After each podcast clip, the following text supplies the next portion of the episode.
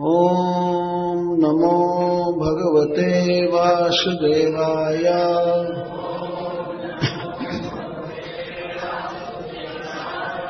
ॐ नमो भगवते वासुदेवाय।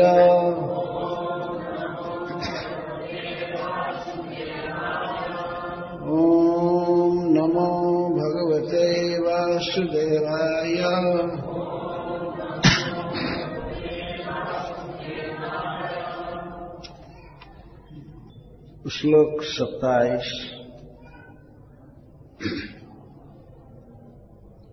नमो किंचन वित्ताय। निवृत्त गुणवृत्तये।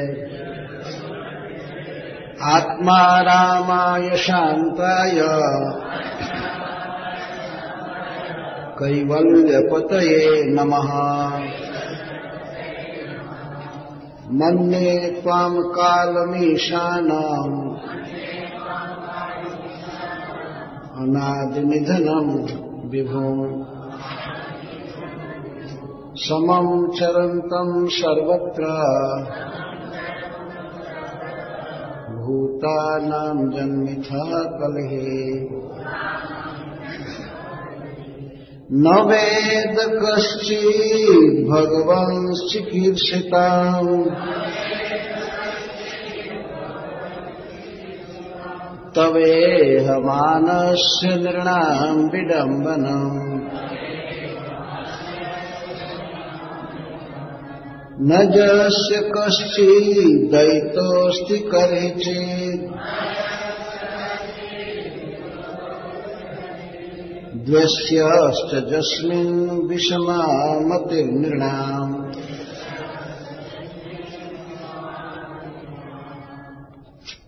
नमो किंचन वित्ताय निवृत्तगुणवृत्तये।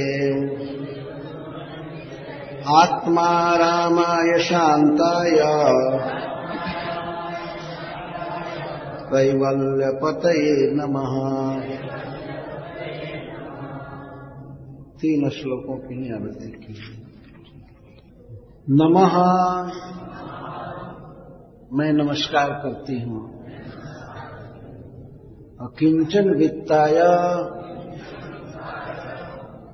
जो अकिंचन भक्तों के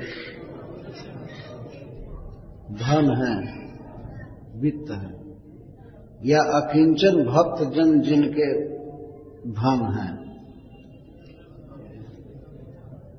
निवृत्त गुण वृत्त गुणों की वृत्तियाँ, रजोगुण, तमोगुण, सत्वगुण आदि की वृत्तियाँ, जिनसे निवृत्त हो जाती हैं। जिनके संपर्क से जीव गुणातीत हो जाता है। ऐसे प्रभु को मैं नमस्कार करती हूँ। आत्मा रामाय। जो अपने स्वरूप में रमण करते हैं, उनको मैं प्रणाम करती हूँ। शांताया। जो राग द्वेष आदि से शून्य है अथवा भक्तों के अपराध करने पर भी जो कुपित नहीं होते हैं, ऐसे प्रभु को मैं प्रणाम करती हूँ। कैवल्य पतये, जो जन्म मरण से मुक्ति देते हैं, वैकुंठ देते हैं, ऐसे आपको मैं प्रणाम करती हूँ। नमः।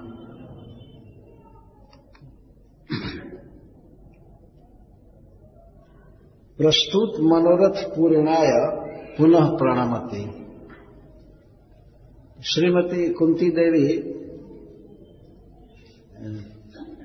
बीच में भगवान के उपकारों का स्मरण करने लगे। जथा ऋषिकेश खलेन देवकी विशाल महाग्नि पुरुषार्थ दर्शना और विपत्तियाँ आने की प्रार्थना की। और इसके साथ ही उन्होंने ये बताया कि उच्च कुल में जन्म ऐश्वर्य, विद्या और सौंदर्य। यह व्यक्ति को कुपथ में डाल देता है, भगवत पथ से गिरा देता है। अतः हमें विपत्ति दीजिए। ऐसा कह करके अपने इस मनोरथ की पूर्ति के लिए पुनः प्रणाम कर रहे हैं। देखिए, श्लोक के दोनों तरफ़ नमः नमः शब्द है। नमो किंचन वित्ताय, निवृत्त गुणवृत्त आत्मा रामाय, शांताय, कैवल्य पतय नम। प्रणाम कर रही हैं। क्यों प्रणाम कर रही हैं?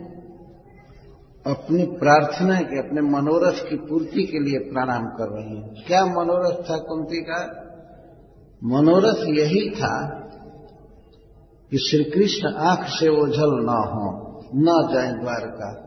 वास्तविक मनोरथ यह था। क्योंकि इस बात का विचार करके कुंती विकल हो रही थी, जब हम पर कोई विपत्ति नहीं आएगी तो श्री कृष्ण हमारे पास नहीं आएँगे, दर्शन नहीं मिलेगा।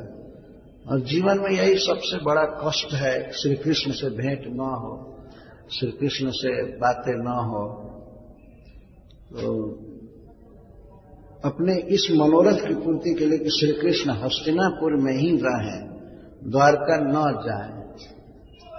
यह मनोरथ था। मनोरथ विपत्ति प्राप्त करने का नहीं था वास्तव में। विपद प्राप्त करने का मनोरथ नहीं था। मनोरथ था कृष्ण का सानिध्य मिले। तो इसी सानिध्य की लालसा से बारंबार श्री कृष्ण को प्रणाम कर रहे हैं। इस तरह से प्रणाम करते हैं। नमो किंचन वित्ताय निवृत्त गुण वृत्त आत्मा रामाय शांताय कैवल्य पतये नमः। प्रणाम कर रहे हैं। अकिंचन वित्ताय अकिंचना भक्ता भक्ता एव वित्त, वित्तम, जस्य तस्मय नम।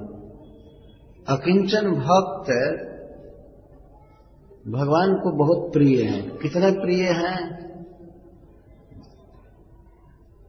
जैसे कोई लोभी व्यक्ति धन को संगोपित करके, सुरक्षा करके गुप्त रखना चाहता है, किसी को बताता नहीं है, और बहुत डरता रहता है, कोई ले न ले तो इस तरह भगवान अपने भक्तों को ही अपना धन मानते हैं।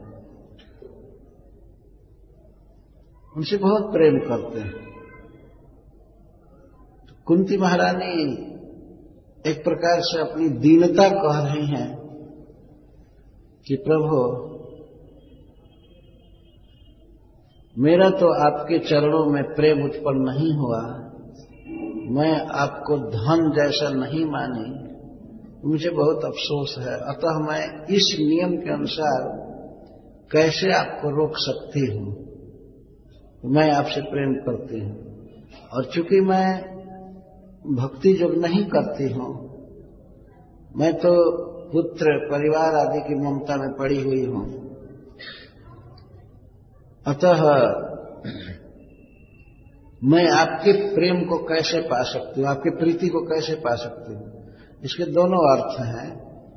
भक्तों के लिए भगवान ही सर्वस्व है, धन है, अकिंचन वित्ता जो निष्किंचन भक्त हैं, जिनके पास संसारिक संपत्ति नहीं है, और जिनका, जिनकी एकमात्र संपत्ति भगवान है, उनको अकिंचन कहते हैं।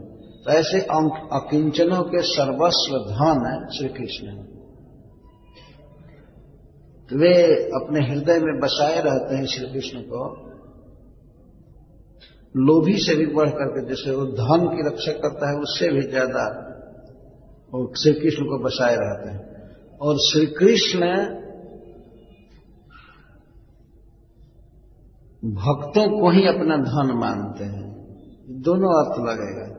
अकिंचनों के भक्तों के जो वित्त हैं, अथवा अकिंचन भक्त जन ही जिनके वित्त हैं।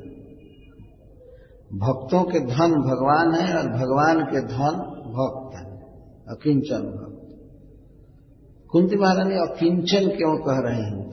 अकिंचन का अर्थ है, न किंचन जस्य किंचन। जिसके पास कुछ भी नहीं है, किंचन कुछ भी नहीं है तो उसको अकिंचन कहते हैं। कुछ भी नहीं है, इसका अर्थ यह नहीं है कि भक्त बिल्कुल अभाव में होता है, बल्कि इसका भाव ये है कि जो भक्तजन भगवान को छोड़कर अपना कुछ भी नहीं मानते हैं, और वास्तव में वे सांसारिक संग्रह भी नहीं करते हैं, क्योंकि संसार की धन संपत्तियाँ, ये पद आदि, ये मनुष्य को भगवान से विमुख करने वाले हैं। तो देखा गया है कि बड़े बड़े राजा जो भक्त हुए भगवान के, उन्होंने अपना साम्राज्य त्याग दिया वन में चले गए। अपनी राजधानी के सुख को, अपने पुत्र, स्त्री आदि के सुख को त्याग कर वन में चले गए। किस लिए? यह प्रचलित धारणा है और सत्य है कि भगवान वन में रहते हैं। वन में उनका भजन करने से उनकी प्राप्ति शीघ्र होती है। ध्रुव महाराज भगवान से मिलना चाहते थे, उनकी माँ ने कहा कि बेटा तुम तप करो, भगवान का भजन करो। तो बाद में जब श्री नारद जी मिले तो उनको वृंदावन भेजे, मधुबन में भेजे कि जाओ वहाँ भजन करो। क्योंकि सिटी में, गाँव में रहने पर सांसारिक वार्ता, ये टीवी देखो, ये करो ये करो, क्या कोई भजन करेगा? दिमाग तो 24 घंटा संसार में उलझा रहता है। कोई कृष्ण का स्मरण कैसे कर सकता है? ये बहुत कठिन है। इसीलिए कृष्ण को पाने की लालसा से बड़े बड़े लोग अपना राज्य छोड़ दिए, जैसे राजर्षि भरत। अपना अखंड भूमंडल का राज्य छोड़ करके वन में चले गए। और हमारे परंपरा के आचार्यगण जैसे श्रीपाद रूप गोस्वामी, श्रीपाद सनातन गोस्वामी और श्रीपाद रघुनाथ दास गोस्वामी आदि ये बड़े बड़े वैष्णव सिरमौर बहुत धनी पद पर थे वे लोग। रूप गोस्वामी और सनातन गोस्वामी बंगाल के राजा के महामंत्री थे। इनको बहुत वेतन मिलता था। और रघुनाथ दास गोस्वामी ये बहुत बड़े जमींदार के पुत्र थे बंगाल में। लेकिन भगवान चैतन्य महाप्रभु की कृपा पाने के लिए, कृष्ण का चरण कमल पाने के लिए इन्होंने छोड़ दिया सब कुछ। रघुनाथ दास गोस्वामी छोड़ दिए अपनी नव विवाहिता पत्नी को, उससे बात भी नहीं किए, भाग गए रात को उठ करके, और जगन्नाथपुरी चले गए। वहाँ पर भगवान चैतन्य महाप्रभु रहते थे।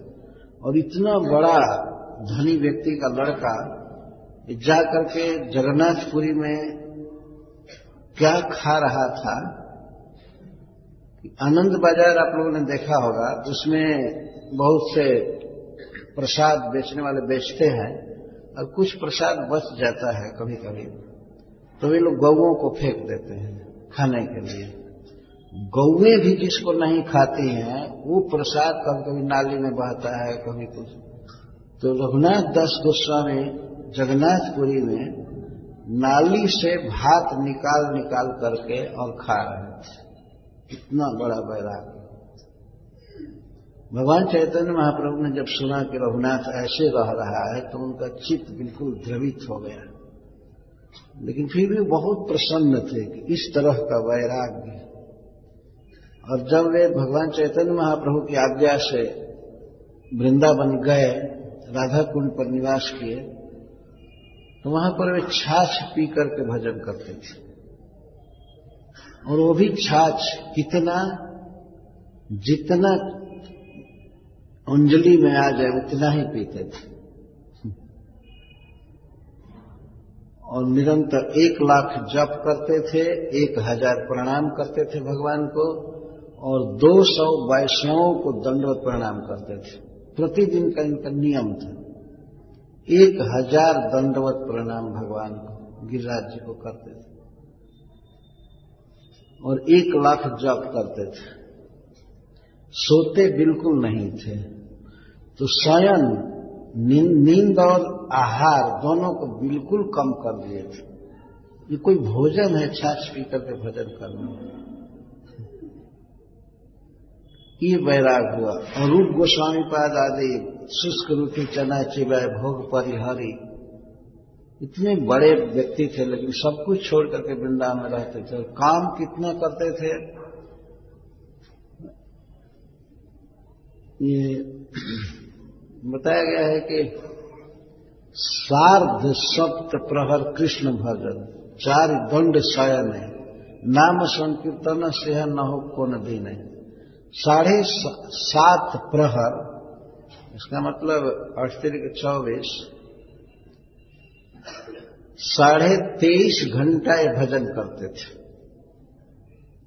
डेढ़ घंटा में स्नान या भोजन या शयन सब पूरा और किसी किसी दिन नाम कीर्तन का ऐसा आवेश होता था जप का कि वे वो भी नहीं करते थे। खाते भी नहीं थे, सोते भी नहीं थे। इस तरह का भजन चैतन चैतांत में लिखा गया है।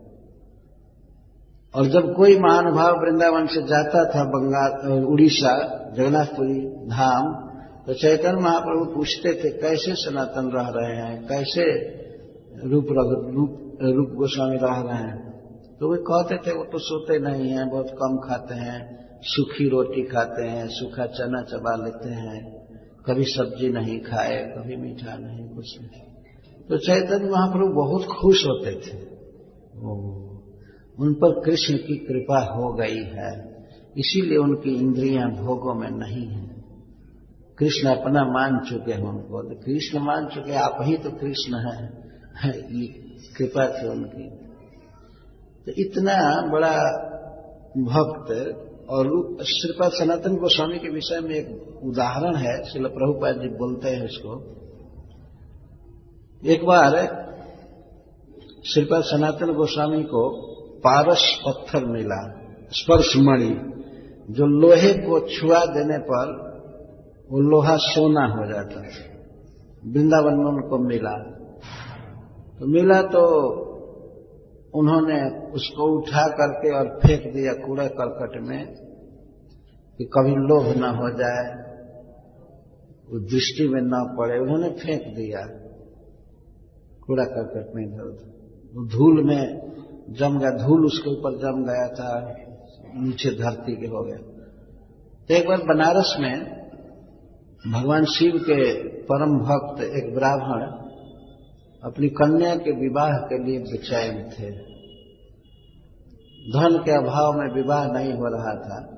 तो वो ऐसे चिंतन करते करते सो गए। तो भगवान शिव ने उनको सपना में कहा कि, हे ब्राह्मण, तुम उठो और वृंदावन जाओ। वहाँ एक सनातन गोस्वामी नाम के महात्मा रहते हैं। उनके पास पारस मणि है। उनसे मांग लो। तो उस सपना में ब्राह्मण कहता है, अरे, उनके पास पारस मणि होगी तो हमको थोड़े देंगे। नहीं नहीं, वो दे देंगे, तुम जा करके मांगो। तो भगवान शिव के आदेश से वो ब्राह्मण सवेरे उठे और चले वृंदावन पहुँचे कई दिन में। मैं जाकर पता लगाया सनातन गोस्वामी। सनातन गोस्वामी एक बहिर्वास पहने थे। कौपीन के ऊपर, घुटने से ऊपर ही छोटा सा गमछा जैसा चिथड़ा पहने थे, सनातन गोस्वामी। और ऊपर एक बहिर्वास रखे थे कि उस नहाएँगे, उसको धोएँगे तो इसको पहने। और कुछ भी नहीं था। तो गए, देखते ही ब्राह्मण प्रणाम किया सनातन गोस्वामी को। और उन्होंने पूछा, आप कैसे आए? तो मैंने बताया कि मैं बहुत दुख में हूँ गोस्वामी जी। मुझे अपने कन्या का विवाह करना है। भगवान शिव ने कहा है कि आपके पास पारस मणि है। तो कृपा करके हमको दे दीजिए और मैं इस काम से निपट लूँ। तो सचिपा सनातन गोस्वामी कहते हैं हाँ वो है, वहाँ पर रखा हुआ है। उन्होंने नहीं कहा कि फेंका हूँ। उन्होंने कहा कि वहाँ रखा हुआ है अब जा करके ले लीजिए। तो गए ब्राह्मण, उनको स्पर्श मणि मिल गया। ले करके जब रास्ते में चले, थोड़ी दूर आए, उनके मन में ऐसा विचार हुआ। वास्तव में सिपा सनातन गोस्वामी के दर्शन का प्रभाव था। उस ब्राह्मण के मन में आया कि इस साधु के पास निश्चित ही इससे भी कई गुना अधिक मूल्यवान धन है। कोई रत्न है, इसीलिए इसको फेंका है इधर कूड़ा करकट में। और दे दिया अवश्य इनके पास कोई बहुत मूल्यवान वस्तु है। तो वे लौटे और कहे कि, गोस्वामी जी अब कृपा करके हमको बताइए, आपके पास और कौन धन है जिस धन के कारण आप पारस मणि को, जो लोहे को सोने, सोना बना देता है, उसको इस तरह आप धूल में फेंके हुए हैं? अवश्य आपके पास कोई धन है। लेने के लिए नहीं कहा, जिज्ञासा हुई उनकी। तो श्री सनातन गोस्वामी ने कहा हाँ हाँ है मेरे पास बहुत कीमती धन। लेकिन तो कहा कि जरा दिखाइए, मैं लेना चाहता हूँ हमको, दीजिए। तो सिपर सनातन उसमें बैठे थे, मदन मोहन जी के उस टीले पर आप देखते हैं, उसमें जमुना जी बहुत गहरी थी वहाँ। तो उन्होंने कहा कि ठीक है तो उस पारस मणि को जमुना के अथाह जल में फेंक दो, तब मैं दूँगा। तब मैं तुमको अपना धन बताऊँगा। तो विश्वास किया हूँ ब्राह्मण, और वो पारस मणि को जमुना के जल में फेंक दिया, जिससे फिर निकालना कठिन था। फेंक दिया और इसके बाद पूछे कि स्वामी जी, वो धन बताइए। तो उन्होंने कहा, क्रिस क्रिस क्रिस। ये नाम उच्चारण किया, हरे कृष्णा हरे कृष्णा कृष्णा हरे हरे हरे राम हरे राम राम यही है मेरे पास धन वो ब्राह्मण इतना प्रभावित हुए कि वही, वो लगे भगवान का नाम जप करने। और इसके बाद उनकी घर की तृष्णा भी मिट गई, वो लौटे भी नहीं। उन्हीं के अनुगत हो गए। ये भगवान की ऐसी कृपा है। मीरा जी ने गाया है कि पायो जी, मैं तो राम रतन धन पाए। वस्तु अमूलक दियो मुहि सदगुरु, कृपा करे अपनाए। सबसे बड़ा धन है भगवान का नाम। तो भगवान का नाम और भगवान में भेद नहीं है तो वैष्णवों के, भक्तों के धन है भगवान। उस धन के आगे और कुछ भी तुलित नहीं हो सकता है। किसी चीज़ की उपमा नहीं दी जा सकती। इसीलिए श्री कृष्ण को अकिंचन वित्त कहा जाता है। अकिंचनों के, महान भक्तों के धन श्री कृष्ण है। तो धन को आदमी बहुत संजो करके रखता है। इस तरह से भक्तजन सब कुछ छूट जाता है, लेकिन कृष्ण को बहुत संजो करके रखते हैं। कृष्ण को नहीं छोड़ सकते, किसी भी हालत में। और कृष्ण भक्तों का त्याग नहीं कर सकते। कृष्ण के धन हैं भक्त। एक बार न्यू वृंदावन में, अमेरिका में, एक मंदिर बनाने की योजना थी, राधा गोविंद मंदिर। तो शिल प्रभुपा जी के एक शिष्य पूछे कि प्रभुपा जी, हम लोग अपने मंदिर में रत्न लगा सकते हैं कंस्ट्रक्शन में रत्न से सजावट कर सकते हैं। तो प्रभुपा जी ने कहा, क्यों? चोरों को निमंत्रण देने के लिए। आवे और चुरा करके ले जाए। तो प्रभुपा जी ने कहा हाँ रत्न रखो मंदिर में। जो कृष्ण के भक्त बन रहे हैं, यही है वास्तविक रत्न। प्रभुपा जी ने कहा, भक्तों को रखो। यही रत्न है। एक बार वृंदावन में भी प्रभुपा जी ने कहा, जब चौकीदार रखने की बात आई तो कुछ भक्तों ने कहा, क्या चौकीदार रखना है? सिक्योरिटी गार्ड रखना है? तो प्रभुपा जी कहते हैं तो चोरों को अलाउ करोगे, सब लूट कर ले जाए। हमें भगवान के धन की रक्षा करनी चाहिए ना। तो ऐसे शिल प्रभुपा जी बोलते थे। तो बारंबार वे कहते थे कि हमारे भक्त ही हमारे रत्न है, मंदिर के। वो श्रृंगार है। तो इस प्रकार श्री कृष्ण के धन है भक्त और भक्तों के धन है श्री कृष्ण भगवान ने कहते हैं दुर्वासा जी से नौ स्कंध में, साधो हृदय मरियम साधु नाम हृदय तो हम मदन्य तेन जानती नाहम तेभ्य मना साधु हमारे भक्त, हमारे हृदय हैं। हृदय कितना प्यारा है हमारे कलेजा है और मैं भक्तों का कलेजा हृदय ही साहब भगवान कह रहे हैं। मदन्यत ते न जानते मुझको छोड़ करके किसी को नहीं जानते हैं इस संसार में। और मैं भी उनको छोड़ करके और कुछ किसी को नहीं जानता। ये भगवान के वाक्य हैं। अम्बरीश के लिए भगवान कह रहे हैं दुर्वासा से कि आप अम्बरीश को जलाना चाहे, उसको मारना चाहे तो आपने हमारा कलेजा ही जला दिया है।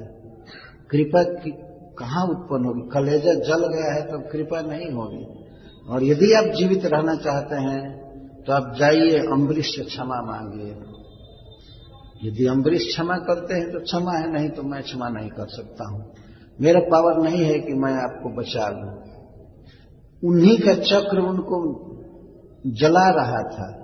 भगवान का चक्र जला रहा था, लेकिन भगवान कहते हैं, मुझमें शक्ति नहीं है कि मैं इस चक्र को रोक दूँ, और मैं कुछ नहीं कर सकता। आपको जीना है तो जाइए अम्बरीश के चरण पकड़िए और दुर्वासा जी ने वही किया।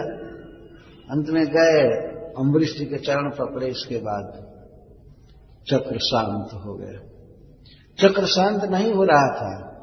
कई उन्होंने अपने पुण्य बल रखा, ब्राह्मण की भक्ति को रखा यदि हमारा वंश सदा से ब्राह्मणों का भक्त रहा हो तो आप शांत हो जाइए। सुदर्शन चक्र से अमरीश जी प्रार्थना कर। रहे लेकिन शांत नहीं हुआ।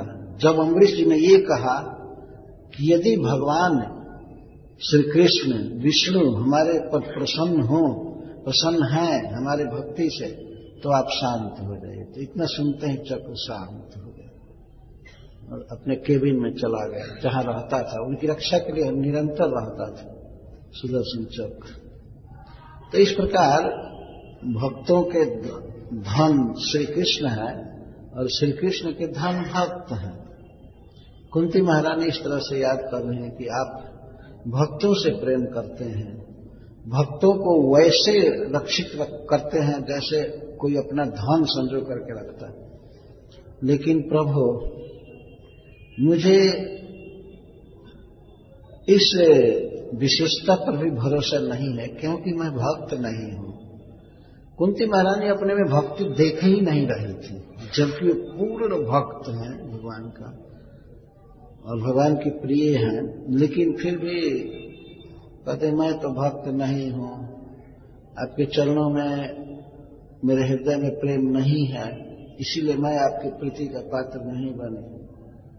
तो आप अकिंचन भक्तों के धन हैं और भक्त आपके धन है। निवृत्त गुण वृत्त है। फिर कहते हैं, आपकी कृपा से आपके संपर्क में आने पर जीवों के गुण की वृत्तियाँ समाप्त हो जाती है। गुण वृत्ति क्या है? ये अर्थ, धर्म, अर्थ और काम। इस संसार में कुछ पुण्य कर्म करना अच्छा कर्म करना, और पैसा कमाना, और इंद्रिय तृप्ति करना। इंद्रिय तृप्ति दो प्रकार की है। एक तो इस जीवन में, इसको इह काल कहते हैं। इस शरीर में रह करके अच्छा अच्छा चीज़ खाना, पीना, सुख, स्वच्छंद, इसको कहते हैं इह लोक का सुख। और इसके बाद धर्म का आचरण करके ये कामना होती है कि मैं स्वर्ग जाऊँ और स्वर्ग का ये सुख भोगूं, ये भोगूं, इसको परलोक का सुख कहते हैं। तो प्रत्येक व्यक्ति के मन में कामना है कि इस जीवन में मैं सुखी रहूँ और दूसरे जीवन में भी सुखी रहूँ। ये बड़े बड़े लोगों का विचार बता रहे हैं। बाकी मूढ़ लोग तो दूसरा जीवन मानते ही नहीं है। वो तो जानते हैं, बस जब तक ज़िंदगी है, खाओ, पियो, मौज करो, इसके बाद कौन देखा है वैकुंठ या स्वर्ग या नरक? ऐसे सीधा बोलते तो कौन देखा है? अरे हम अंधे तुम नहीं देखे हो ना। कौन देखा है? शास्त्र कह रहा है ना, शास्त्र चक्षुषा, कि वास्तव में इस जीवन के बाद जीवन है। लेकिन कुछ लोग ऐसा मानते हैं, नहीं नहीं, इस जीवन के खत्म होते ही इस देह के खत्म होते ही, सब खत्म हो जाना है। और भारत का एक दार्शनिक एक बार लिखा, चारवाक नाम है उसका, चारू वाक। बहुत सुंदर वाक लिखता था लुभावना तो कहा, जावत जीवित, सुखम जीवित, ऋणम कृतवा घृतम पीवेत भस्मीभूत देह से पुनरागमनम कुत। जब तक जीना है, सुख से जियो। सुख से जीने के लिए शरीर स्वस्थ रखना ज़रूरी है। तो शरीर को स्वस्थ रखने के लिए घी पियो, घृतम पीवेत तो किसी ने कहा कि घी तो महँगा हो गया है, इतना पैसा कहाँ से आएगा? शायद उस समय डायबिटीज़ नहीं चलता होगा।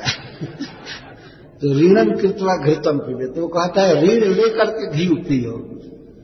लोन लेकर के खूब घी खाओ, पियो। पीने का मतलब खूब पुआ पूरी बनाओ, जैसे तैसे खाओ, जो भी करना है। वो कहा कि तो चुकाना पड़ेगा ऋण चुकाना पड़ेगा ना? तो कहते, कौन चुकाएगा? ये शरीर तो यही जलकर भस्म हो जाएगा तो ऋण कौन चुकाएगा? भस्मीभूत देह से पुनरागमनम कुता। क्या भस्म हुआ शरीर फिर जी करके आएगा ऋण देने के लिए? आखिर मरना है। अब तो जब भस्म होना ही है तो इसमें घी क्यों सुखाया जाए? ये प्रश्न होता है। जब भस्म ही होगा तो इसके अंदर घी पी, पिवाने की क्या ज़रूरत है? लेकिन वैसे बहुत मनमोहक वाक्य लोग बोला करते हैं। ईट ड्रिंक एंड बी मेरी खाओ पियो मौज कर कौन दुनिया देखा? ये जो अध्यात्मवादी हैं कभी कभी लोग कहते हैं ये जो साधु संत हैं एक नंबर के बेवकूफ़ हैं। न इस जीवन में अच्छा से खाते हैं, न आगे तक का तो कोई, आगे तो जीवन है ही नहीं। ये बेकार मर रहे हैं। तपस्या करते हैं, ये करते हैं। हिरण्यकश्यप ने नियम बनाया था कि जो लोग इस जीवन में तपस्वी हैं, साधु हैं, त्याग किए हैं, इनको नरक में भेजो। नियम बनाया। और जो भोगी हैं, उनको खूब अच्छा से स्वर्ग में प्रमोशन दिया जाए। क्योंकि अच्छे आदमी हैं, उनको भोग मिल रहा है। और जो विष्णु के भक्त हैं, ये सब मर रहे हैं, तपस्या करके पापी लोग हैं तो इनको नरक में भेजना चाहिए। ठीक, ब्रह्मा जी का बनाया हुआ नियम उल्टा कर दिया तो भगवान उसकी जान मार करके तब ब्रह्मा जी के नियम की रक्षा की। तो ऐसे नियम लगाए थे। तो इस प्रकार ये भक्तों का जीवन मैं बता रहा हूँ श्री सनातन गोस्वामी की कथा द्वारा। वास्तव में प्राकृत कुछ नहीं रखते हैं। जो कुछ भी होता है तो श्री कृष्ण की सेवा के लिए होता है। अपने लिए कुछ भी नहीं तो उसको अकिंचन भक्त कहते हैं। ऐसे अकिंचन भक्त भगवान के प्रिय हैं और भगवान, भक्त भगवान के प्रिय हैं और भगवान भक्तों के प्रिय तो निवृत्त, गुणवृत्त एक अर्थ है, जो श्री कृष्ण की भक्ति करते हैं श्री कृष्ण के संपर्क में आते हैं तो उनकी गुण वृत्ति संसार के विषयों को भोगो, ये खूब कमाओ, ये करो, और भोग ही सार है। इस प्रकार की जो भावना है और भोगों में रचा पचा रहना, इसको गुणवृत्ति कहते हैं। पर गुण वृत्ति विषय भोग की लालसा और विषय भोगों का संग्रह ये चला जाता है। भगवान के संपर्क में आते हैं, उनका नाम लेते हैं। हरे कृष्णा, हरे कृष्ण, कृष्णा कृष्णा, हरे हरे हरे राम हरे राम राम हरे। लेकिन कुंती महारानी कहती हैं कि प्रभु, मैं तो आपकी भक्ति नहीं करती हूँ, इसलिए मैं गुणों में ही हूँ। अर्थात, मैं परिवार, पुत्र, देह आदि की ममता में हूँ और भोगों की लालसा बनी रहती है, खाना, पीना सब। तो मैं कैसे आपकी कृपा प्राप्त करूँगी? मैं कैसे आपका आशीर्वाद प्राप्त करूँगी? मेरे लिए तो दुर्घट है। जो जो आपका भजन करते हैं, उनके गुणों की वृत्ति निवृत्त होती है। इस संसार में सारा जगत गुणों की वृत्ति में है।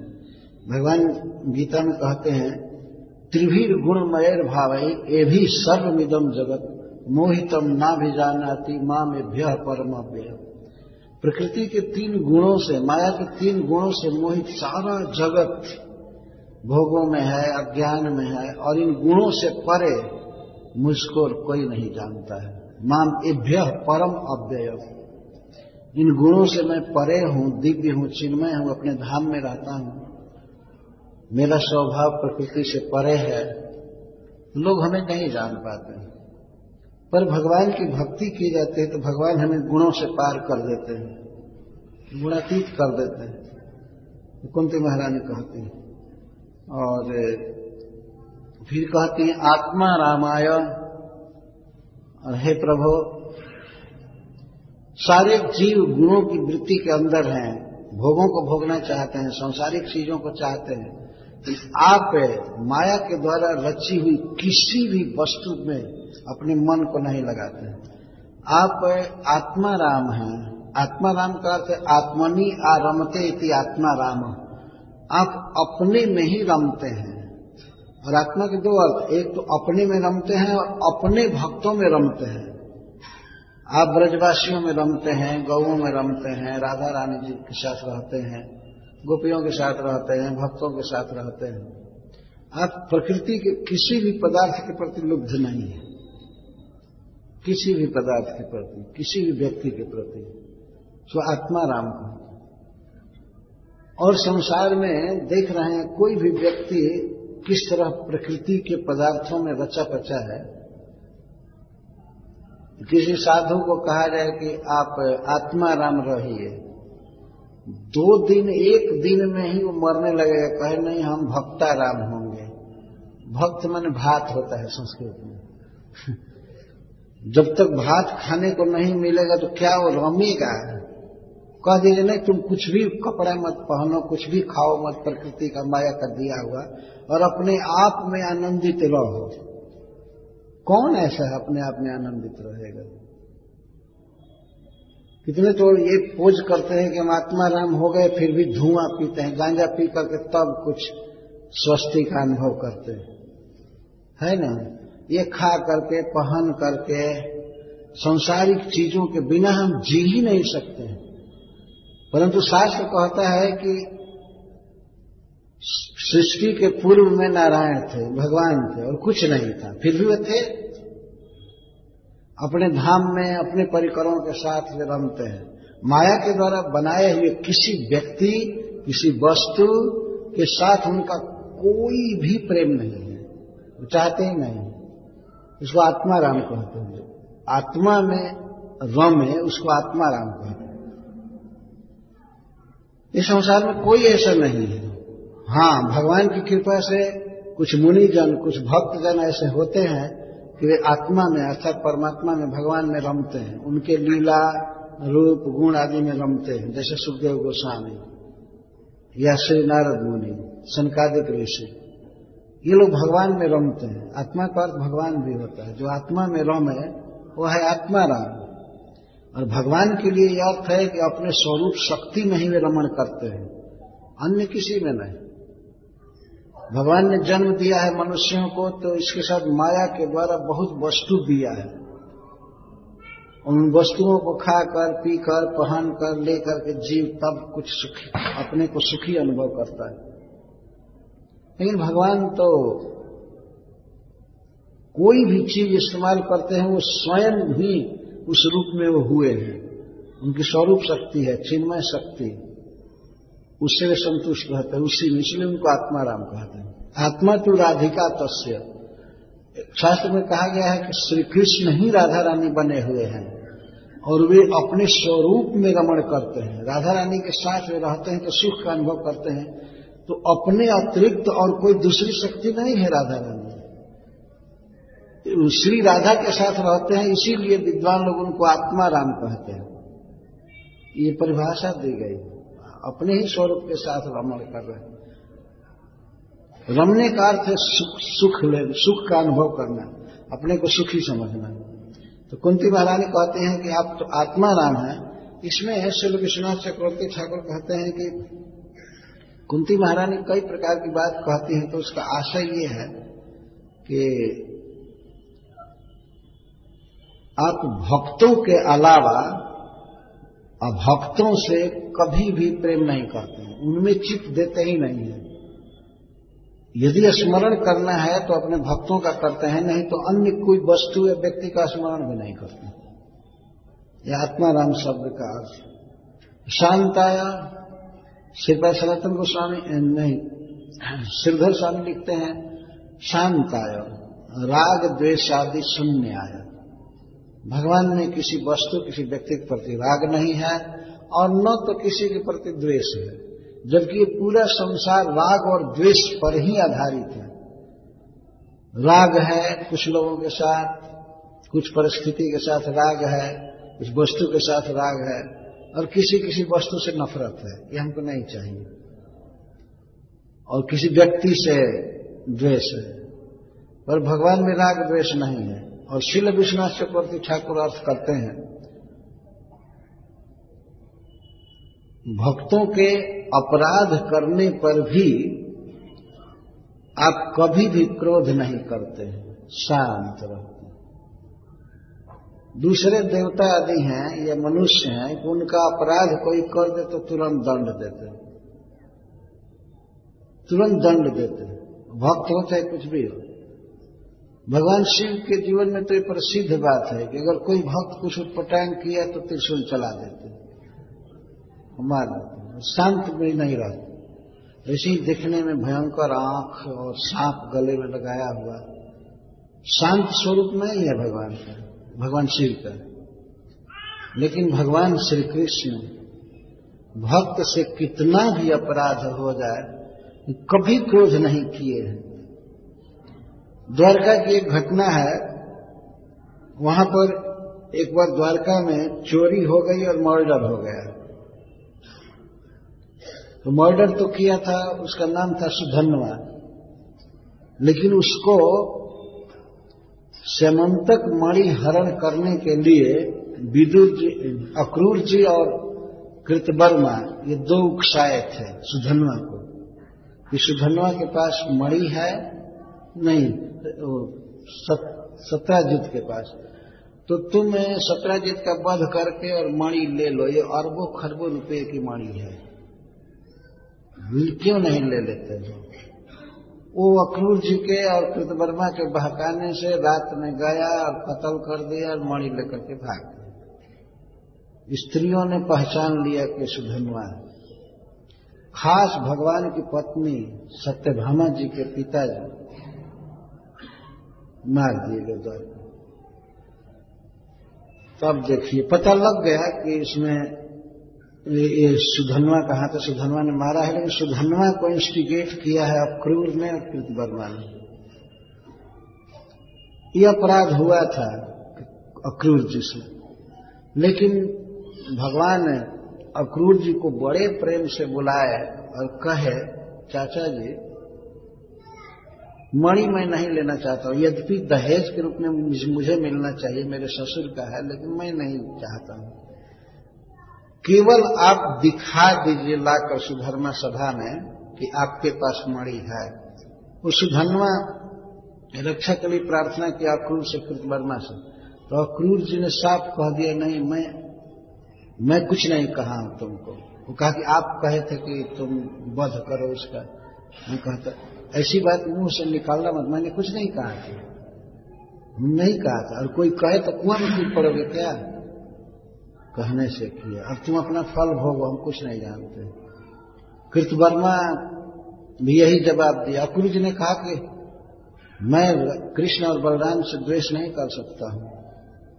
कृतवर्मा ने कहा कि नहीं, मैं तो उनके विरुद्ध कुछ भी नहीं कहा हूँ ना, मैं सपोर्ट करता हूँ।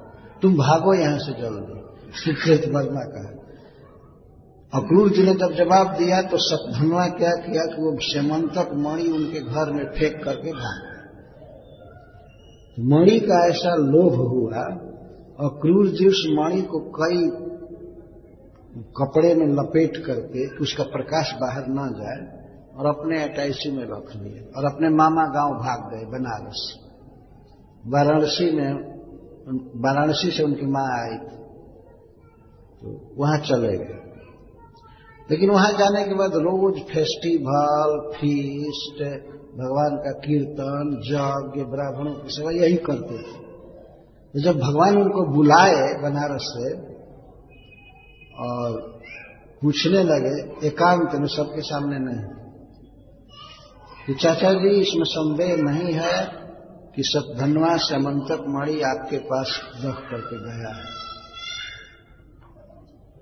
आप इसको नकार नहीं सकते हो। क्यों? क्योंकि जो यज्ञ आपका होता रहता है वाराणसी में तो हमको पता है कि आपको कहाँ से पैसा मिल रहा है।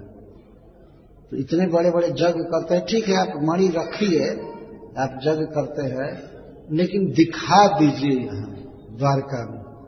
क्योंकि सबको शंका मुझ पर हो रही है। भगवान ने एक बार सत्यजीत को कह दिया था कि ये मणि राजकोष में दे दो गुरसेन जी को। बहुत खतरनाक है ना, बहुत बड़ा धन था, नहीं तो कोई ले लेगा। और सत्यजीत के, का भाई प्रसेनजीत गया, शिकार खेलने तो उसको एक भालू ने मार दिया। नहीं, एक बाघ ने, सिंह ने। और सिंह को भालू ने मारा, वो ले लिया था।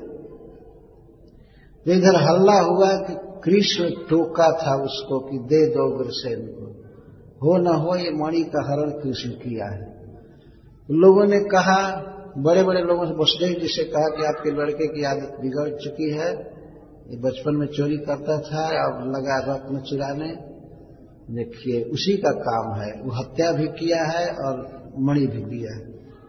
तो श्री बलराम जी से कहा गया, कि आपका छोटा भाई तो इस तरह से उसका नाम आ रहा है उस पर ये एलिगेशन है। तो श्री बलराम जी भी कृष्ण से पूछे नहीं और मन में डाउट बाँध लिए कि चोरी करने की आदत इसको थी। अभी थी तो क्या यही हत्या करके और मणि थोड़े चुरा सकता है? तो भगवान अपना कलंक मिटाने के लिए बलराम जी को लेकर के उसमें हस्तिनापुर में थे। जब मर्डर हुआ था द्वारका में तो वहाँ गए। धनुआ को मारने के लिए चले, उसको खोजे, अंत में मार भी दिए, भगवान कुछ नहीं मिला। तो बलराम जी अनवाइड हो गए कि क्या तमाशा है? नाटक में समझ नहीं रहा। सब धनुआ के पास धन है नहीं। उसकी बेकार हत्या की गई। तो उन्होंने स्पष्ट कह दिया, तुम जाओ द्वारका में। जो करना हो करो। मैं अपने मित्र जनक महाराज के पास जाना चाहता हूँ। निकट आ गए तो वो चले गए। भगवान फिर बुलाया क्रूर जी को। क्रूर जी से कहे कि, चाचा जी, मैं केवल इतना ही चाहता हूँ कि सत्य क्या घटना हुई है, इसका यहाँ इतिहास हो जाए, आपको कैसे मणि मिला है, आप केवल बता दीजिए। बाकी आप रखिए। आप आप यज्ञ करते हैं, भगवान का प्रचार करते हैं तो हम क्यों उसको रखें? ब्राह्मणों को भोजन कराते हैं, वैष्णवों को। तो ठीक है, आप रखिए, लेकिन दिखा दीजिए और बताइए कि आपको मणि कैसे मिला। यद्यपि अक्रूर जी बहुत बड़ा अपराध किए थे, लेकिन भगवान ने केवल इतना ही कहा। तो अक्रूर जी भगवान की बात मान करके कहे कि ऐसे ऐसे सब धनवा सुधनवा हमको, हमारे पास आया सहायता के लिए, हमने कहा कि नहीं, हम, हमको कुछ भी तुम्हारी मदद नहीं कर सकते हैं। तो हमारे घर में मणि फेंक करके चला गया। और इसके बाद हमारे जो समझ में आई, मैं मणि को लेकर अपने मामा के गाँव चला गया। यही सरकार इतिहास है। अब जो भी दंड देना होते भगवान हंस कर कहे कि नहीं नहीं, कोई दंड नहीं। आप सत्य बोल दिए, ठीक है। तो सभा में सुधर्मा सभा में बुला करके भगवान ने कहा कि यही बात आप सबको बताइए कैसे आपको मणि मिला है। तब अक्रूर जी ने सब बताया, पर भगवान का स्नेह अक्रूर जी के प्रति थोड़ा भी कम नहीं हुआ। और ठीक है, भक्त है, बेचारे से गलती हो गई तो। माफ़ की रामायण में ऐसी घटना घटी। तुलसीदास जी लिखे हैं कि जहियघ बधे व्याध चुनी बाली, फिर सुकंठ सोई की न कुचाली। जिस पाप के कारण भगवान ने बाली का वध किया था, वही पाप सुग्रीव किया। और सोई करतूती विभीषण केरी सपने सोना राम लिए है। और वही करतूती विभीषण की थी। जो पाप रावण किया था, वैसा ही पाप विभीषण से भी एक हुआ। लेकिन भगवान श्री राम सपने में भी अपने भक्त का दोष नहीं देते। उन्हें भी शुद्ध कर दिए, लेकिन ऐसा नहीं कि दंड दें, ये करें, वो करें। कुछ भी नहीं, दंड नहीं दिए बल्कि मित्र बनाए रहे सब कुछ के ये भगवान का स्वभाव है। यह शांताय का अर्थ है, जो अपने अपराधी भक्त को भी दंड नहीं देते, को क्रोध नहीं करते, शांत वो सुधार देते हैं, पर दंड नहीं देते। दूसरे देवता तो तुरंत दंड देते हैं। हमें याद है, बचपन में एक रामनवमी के दिन माता काली के लिए भद्रकाली के लिए पकवान बनता था। तो कभी कभी लड़के अपने माँ से हट करते थे ये खाने को दो खाने को दो। तो उनकी माँ कहती थी अरे बेटा काली जी को भोग लगाना है भोग के पहले खा लोगे तो तुम्हारा मुँह टेढ़ा हो जाएगा। पता नहीं काली जी मुँह टेढ़ा करती है नहीं। लेकिन ये, ये, ये बात बहुत प्रचलित थी। देवता का प्रसाद है और उनके खाए बिना खा लोगे तो मुँह टेढ़ा हो जाएगा, चाहे ये हो जाएगा, वो हो जाएगा। तो भगवान श्री कृष्ण ऐसे नहीं है। कोई खाए, उनके खाने के पहले चाहे उनको खिला करके खाए, भगवान ऐसे कभी नहीं करते हैं, क्योंकि वो जीवों के समस्त प्राणियों के सहज सुहृद सुहृदम सर्वभूत है मान लीजिए माँ है और माँ के लिए भोजन परसा गया है। बच्चा आकर के उसको खा ले तो माँ उसको मारेगी और मुँह टेढ़ा करेगी। अब जरा बताइए, माँ कभी मारेगी? बल्कि खुश होगी कि ठीक है, खा लो खा लो खा लो। भगवान का ये स्वभाव है, ये शांत है। कैवल्य पतय नमः। आप कैवल्य के, केवल का अर्थ होता है फुली स्पिरिचुअल कैवल्य का अर्थ है स्पिरिचुअल भाव, चिन्मय। वैकुंठ को कैवल्य कहते हैं ये मुक्ति को। तो भगवान श्री कृष्ण ही किसी को जन्म, मरण से मुक्त कर सकते हैं और कोई देवता, कोई मनुष्य कुछ भी नहीं कर सकता है। कैवल्य के पति हैं, पालक है, वैकुंठ के पति हैं और सबको वैकुंठ देते हैं। तो आपके चरणों में मैं प्रणाम करती हूँ, आप सब समर्थ हैं इस तरह से, हमारा मनोरथ पूर्ण कीजिए। तो भगवान श्री कृष्ण खुल करके बोले, ननु देवकी पुत्र माम कथम एवं स्तौसी बुआ जी, मैं देवकी का पुत्र हूँ, मेरी माँ है देवकी, और देवकी आपकी भाभी है। फिर मेरी इतनी स्तुति क्यों कर रही है? मैं ये हूँ, ये कैवल्य पति हूँ, और ऐसा हूँ ऐसा हूँ। क्यों स्तुति कर रही हूँ मैं? तब वे कहते हैं, नहीं नहीं, तुम देव के पुत्र ही नहीं हो। तुम क्या हो मैं जानती हूँ ना? ये अगले श्लोक में कह देंगे मन्ने ताम कालम ईशानम अनादि निधनम विभुम समम चरंतम सर्वत्र भूतानां जन्मिथ कलि।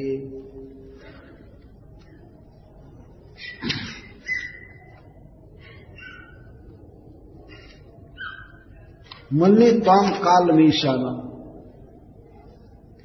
ताम आपको मैं अंतर्यामी परमात्मा समझती हूँ। काल का अर्थ है अंतर्जामिणम कालम अंतर्जामिणम जो समस्त प्राणियों के भीतर रहते हैं, भगवान उनको कभी कभी काल कहा जाता है। अथवा विश्वनाथ चक्रवर्ती ठाकुर अर्थ करते हैं कि जो भक्त द्वेषी हैं, उनके आप संधारक हैं। आपके भक्तों से जिन लोगों ने बैर किया, द्वेष किया, उनका आपने नाश कर दिया। काल का अर्थ अथवा काल का अर्थ अंतर्जामी सबके हृदय में रहने वाले आप परमात्मा हैं। त्वाम अहम कालम मन्ने अनाद निधनम मन्ने विभु मन्ने सर्वत्र समम चरंतम मन्ने भूतानंदन मिथ्या करे श्री कृष्ण मैं आपको देवकी पुत्र नहीं, मैं जानती हूँ, मैं मानती हूँ कि आप साक्षात परब्रह्म हैं, आप भगवान हैं, परमात्मा हैं, सबके हृदय में रहते हैं। अनादि निधन, न आपका आदि है, न निधन है। भगवान ने कहा क्यों हमको परमात्मा बना रही हो? मैं तो देवकी से जन्म लिया हूँ और मैं इतने वर्ष का हूँ। तो माता कुंती कहती, नहीं नहीं, आपका कोई आदि नहीं है, शुरुआत कोई नहीं है। आप जन्म और मृत्यु से शून्य हैं, आदि और निधन से आप शून्य हैं। अनादि निधनम, आपका आदि नहीं है और निधन नहीं आप शाश्वत पुरुष हैं, नित्य हैं, और अनंत अनंत युगों तक आप रहेंगे। ऐसा कभी भी समय नहीं आएगा जब आप नहीं रहेंगे। भगवान गीता में यही बात शुरू में कहे है, न पे वाहम जात नाशम न तुम ने में जनाधिपा, न चैव न भविष्य में सर्वे वयमत परम। अर्जुन, ऐसा कभी भी समय नहीं हुआ है और न आगे आएगा जब तुम नहीं थे, मैं नहीं था और ये राजा लोग नहीं थे। परंतु भगवान के रहने में और राजाओं के रहने में अंतर है। हम सभी रहेंगे। आत्मा का नाश कभी नहीं होता है, रहेगा, लेकिन इस दशा में नहीं रहेगा, बदल करके रहेगा। किसी दूसरे शरीर में, किसी दूसरे देश में, दूसरी परिस्थिति में रहेंगे। लेकिन भगवान श्री कृष्ण सदा एक रस रहते हैं। उनके दिव्य स्वरूप में कोई विकृति नहीं होती, कोई बीमारी नहीं, मरने का तो कोई प्रश्न ही नहीं, कुछ भी नहीं, एक समान रहते हैं। पर इस संसार में कोई भी व्यक्ति एक समान नहीं रह सकता है। रहने के लिए तो मान लीजिए कोई उन्नीस सौ चालीस में जन्म लिया और इसके बाद मान लीजिए वो एक सौ, दो हज़ार बीस तक जीवित रहा। इतना दिन तक वो है, लेकिन कितनी कितनी स्थितियाँ बदली होगी उसकी, कुछ दिन माँ के पेट में शयन किया कम से कम न दस महीना। और इसके बाद जन्म लेकर के अपने ही मलमूत्र पर पड़ा रहा। ये भी स्थिति है। उतने दिन तक तो रहा, लेकिन किस स्थिति में रहा? और किसी किसी दिन हॉस्पिटलाइज्ड रहा। ऐसा तो कभी नहीं है कि भगवान हॉस्पिटल में भर्ती हो गए हो। ऐसा कभी नहीं हुआ न भगवान का शरीर कटा, न छाटा। वो दिव्य है, चिन्मय है, शीशे की तरह चमकता रहता है। एक रस रहते हैं। भगवान के नित्य रहने में और आत्मा के नित्य रहने में यह अंतर है। जो कहते हैं कि राजा लोग, या तुम, या हम, ऐसा कभी नहीं था कि हम नहीं थे, या हम नहीं रहेंगे। हम सदा से हैं, सदा रहेंगे। लेकिन भगवान की सत्ता एक अद्भुत विशिष्ट सत्ता है। जीव की सत्ता है, लेकिन बहुत रोग, कष्ट, भूख, प्यास, सर्दी, गर्मी, मान, अपमान आदि से ग्रस्त दशा है। ये मायाबद्ध जीव की दशा है। लेकिन जो भगवान के साथ उनके धाम में रहते हैं, वो भगवान के समान ही बिल्कुल सुखी रहते हैं। वहाँ जन्म, मृत्यु जरा आदि नहीं और भगवान श्री कृष्ण गीता में कहते हैं कि मनुष्य को चाहिए कि इन चार चीज़ों को हमेशा देखे, विचार करे। जन्म, मृत्यु, जरा, व्याधि, दुख दोषानु दर्शन जन्म में, मृत्यु में, बुढ़ापा में और रोग में क्या दोष है, क्या दुख है, ये अनुदर्शनम। इस पर बार बार विचार करना चाहिए। यही है ज्ञान। भगवान तेरहवें अध्याय में बोलते हैं, ज्ञान क्या है ज्ञ क्या है? इस तरह की बात बोले हैं। तो ये है ज्ञान। जीवन की जो समस्या है, एक दिन मर जाएँगे, घर छूट जाएगा, शरीर यहीं रह जाएगा। इस दुख को हम कैसे जन्म लिए, कैसे मरते हैं, कितना दुख से? और जन्म और मृत्यु के बीच में बुढ़ापा और रोगों का जो दुख है, इसको हमेशा आगे रखना चाहिए, देखना चाहिए। मनुष्य इन सब विपदाओं को, इन सब कष्टों को इग्नोर करता रहता है इग्नोर करता रहता है। वो कुछ समझता ही नहीं है। मूर्ख लोग सोचते हाँ बूढ़े होंगे तो सब लोग होंगे, हम अभी से रोक कर क्या करेंगे? क्या हमारी चिंता करने से बुढ़ापा रुक जाएगी? और क्या हमारे चिंता करने से मृत्यु टल जाएगी? जब मरना ही है तो सोचना क्या है इसके विषय ठीक है, इस बार हम लोग मृत्यु को नहीं रोक सकते, लेकिन एक ऐसा शरीर मिल सकता है, वैकुंठ में रहने लायक, जहाँ मृत्यु की कोई पहुँच नहीं है। जहाँ बुढ़ापा नहीं है, जहाँ रोग नहीं है, जन्म नहीं है, मृत्यु नहीं, कुछ नहीं। उस स्थान पर जा सकते हैं। भगवान गीता में बारंबार इस बात को कहते हैं। जो व्यक्ति मेरी शरण लेता है, मेरा भजन करता है तो नित्य जीवन प्राप्त करता है। अमृत तत्वाय कल्पते। भगवान बार बार ऐसे शब्द बोले। वो अमृतत्व को प्राप्त करता है। फिर नहीं मरता है। फिर नहीं दुख में रहता है। और ये शरीर तो छोड़ना ही पड़ेगा। इसको लेकर के बैकुंठ नहीं जा सकते। इसको तो छोड़ना पड़ेगा। भगवान कहते हैं, त्यक्तवा देहम पुनर्जन्म नए तिमान ये किशोर ये देह छोड़ोगे तो इसके बाद मेरे पास आओगे, फिर दूसरा देह यहाँ भौतिक जगत में नहीं मिलेगा। ये भगवान कहते तो ये है भगवान का स्वभाव। तो माता कुंती कहती है कि मैं आपको देवकी पुत्र ही नहीं मानती हूँ। मैं आपको जानती हूँ कि आप परमात्मा हैं, अंतर्जामी हैं, सबके हृदय में बसते हैं। और इसके साथ ही साथ आपका कोई निधन नहीं है और आपका कोई आदि नहीं है। इन सब वाक्यों पर विचार करना चाहिए। कौन व्यक्ति बोल रहा है? भगवान की बुआ जिसने भगवान को पूरी तरह से समझा है, देखा है। सबसे परम विदुषी महिला बोल रही है। मतलब आज का कोई मूर्ख व्यक्ति श्री कृष्ण को कहे कि हाँ उनको तो बहलिया मार दिया, वो मर गए। देखिए, आयो, कितना धड़ल्ले लोग बोल देते हैं। प्रभास में उनकी मृत्यु हो गई। और कभी कभी ऐसे कहते हैं, ये जो ब्रज के कृष्ण हैं, जो नाचते हैं गोपियों के साथ, माखन की चोरी करते हैं, ये कृष्ण और द्वारका के कृष्ण अलग अलग है।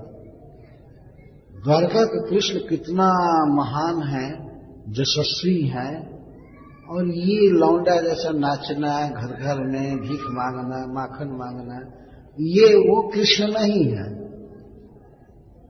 हाँ तब तो तुमको भी कहा जा सकता है कि जो तुम बचपन में नग्न घूमते थे, और कपड़ा पहनने का भी कपड़ा पहनने की भी बुद्धि नहीं थी, न खाने की थी तो तुम वो नहीं, आई समय जो तुम हो, वो दूसरा था बचपन में।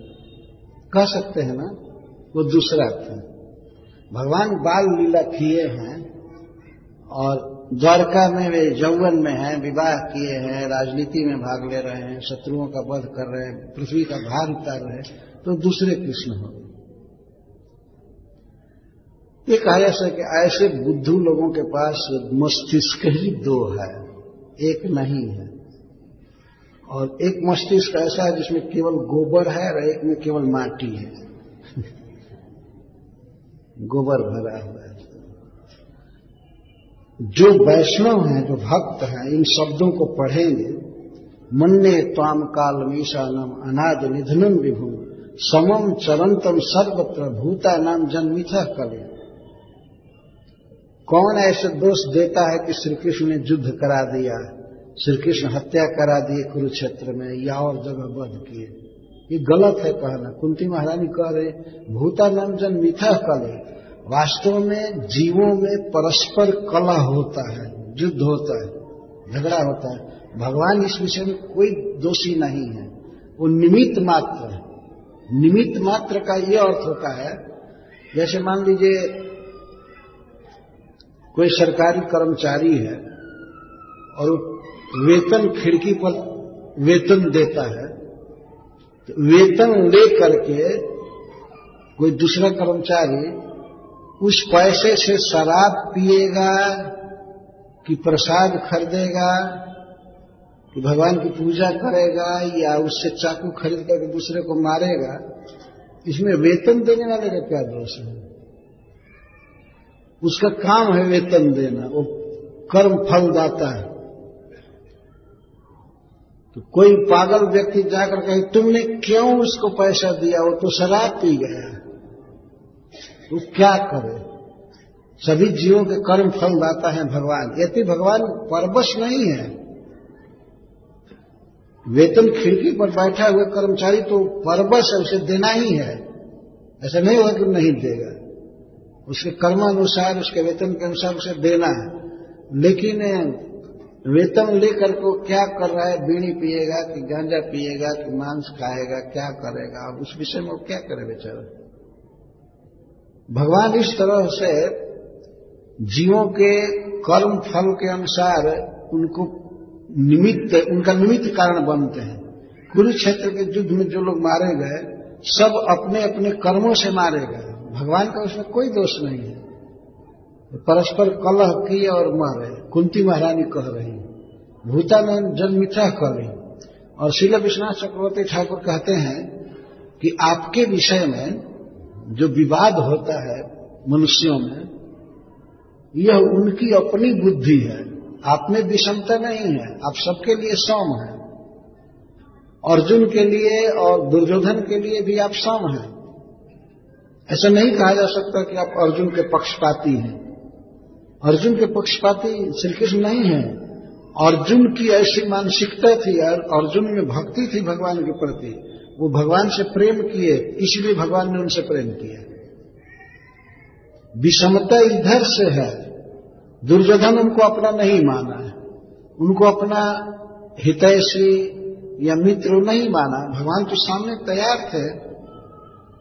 युद्ध का दिन तय हो गया तो दुर्योधन गया द्वारकाधीश से सहायता मांगने के लिए। और बाद में युधिष्ठिर महाराज को पता चला, वो भी अर्जुन को भेजे क्योंकि क्षत्रिय लोग दूसरे क्षत्रिय से वो कहते थे कि हमें युद्ध करना है, आप हमारी मदद कीजिए। तो लोग बहुत खुश होते थे कि हमको युद्ध का मौका मिला। तो भगवान श्री कृष्ण के पास भी निमंत्रण गया। सबसे पहले दुर्योधन पहुँचा। तो उस समय द्वारकाधीश सो रहे थे। सोए नहीं थे तो सर्वज्ञ ईश्वर और नाटक किए थे।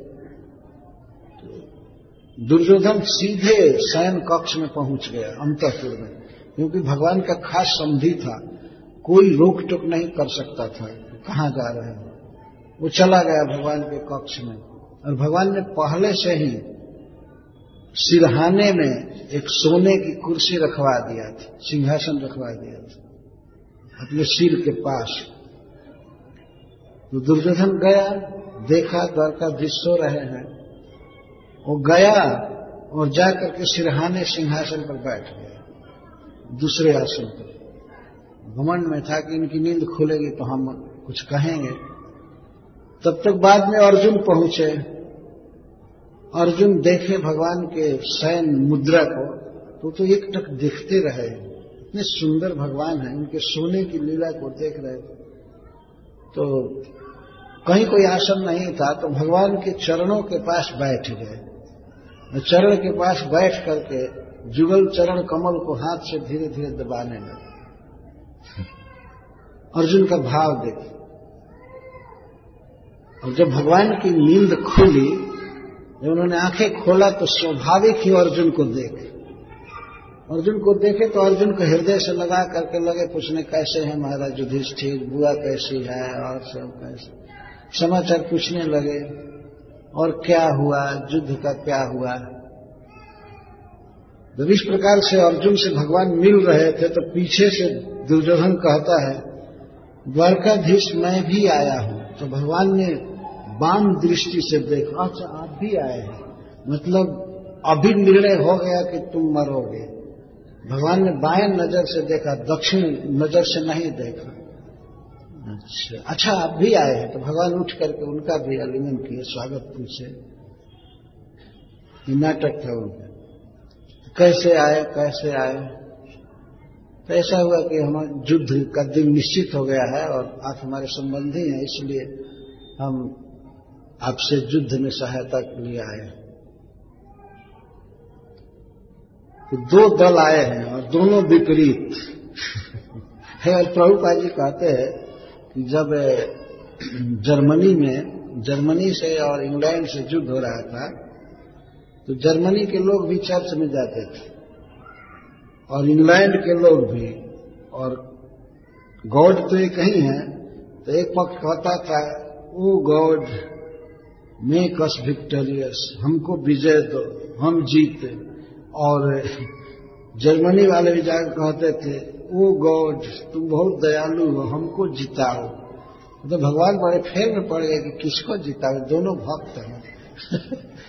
यहाँ द्वारकाधीश बैठे और दोनों युद्ध में सहायता के लिए आए हैं। तो भगवान ने कहा साफ़ एक तरफ़ दुर्योधन बैठे थे और एक तरफ़ अर्जुन बैठे थे।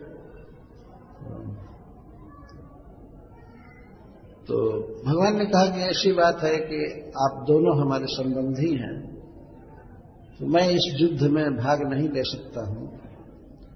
परंतु मैं आपकी मदद करूँगा। एक तरफ़ एक अक्षौणी मेरी नारायणी सेना रहेगी,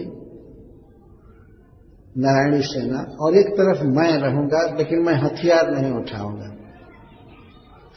इसमें से जो भी आपको चुनना है, चुन लीजिए। लेकिन अर्जुन छोटे उम्र के हैं और पहले मैंने देखा भी है उनको। दुर्योधन कहा था पहले मैं आया था।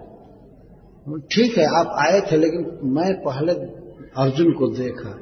और अर्जुन आपसे उम्र में भी छोटे हैं। ये नीति है शास्त्र की कि छोटे की इच्छा को पहले पूरा करना चाहिए। इसलिए मैं अर्जुन पर ही छोड़ रहा हूँ। ये जो भी चुने निरस्त्र, अस्त्रहीन मुझको चुने या मेरी सेना को? तो अर्जुन को अवसर दिया गया। देखिए, भगवान कहाँ पक्षपात करते हैं? अर्जुन ने कहा, ठीक है, मैं आपको चुनता हूँ। तो दुर्योधन बहुत खुश हुआ। लगता है अर्जुन का दिमाग खराब है। ये युद्ध का समय आ रहा है तो सेना काम आएगी ना? कि निहत्था आदमी क्या करेगा? देखिए भगवान पर उसको विश्वास नहीं था। तो, उसने कहा कि अच्छा तो द्वारकाधीश नारायणी सेना को आज्ञा दिया जाए सेनापति को आज्ञा दिया जाए मैं चलता हूँ और तैयारी करनी है। अच्छा ठीक। तो खा पी करके फिर चला गया। तो अर्जुन से भगवान कहते हैं अर्जुन तुमको महाराज युधिष्ठिर ने भेजा था सैनिक लाने के लिए, न युद्ध में सहायता के लिए, न तुमने ये क्यों किया? क्या किया? मैं तो युद्ध नहीं करूँगा, मैं तो बिना हथियार के ही रहूँगा। तुम मुझको क्यों चुने तो अर्जुन कहते हैं श्री कृष्ण मेरी बहुत दिन से लालसा थी, बहुत दिन से अभिलाषा थी कि आप हमारे जीवन की बागडोर संभाल लीजिए। मैं आपके हाथ में ही अपने जीवन की बागडोर देना चाहता था। आप युद्ध नहीं करेंगे तो मेरा रथ हाकेंगे ना? आप मेरे सारथी बनिए। और कृष्ण, मुझे इसकी चिंता नहीं है। आप मेरे साथ रहेंगे तो मेरे साथ युद्ध में आकर के भगवान शिव को भी एक दिन हार खानी पड़ेगी। इंद्र आदि सबको मैं मार सकता हूँ, आप मेरे साथ रहेंगे। इसकी मुझे चिंता नहीं है।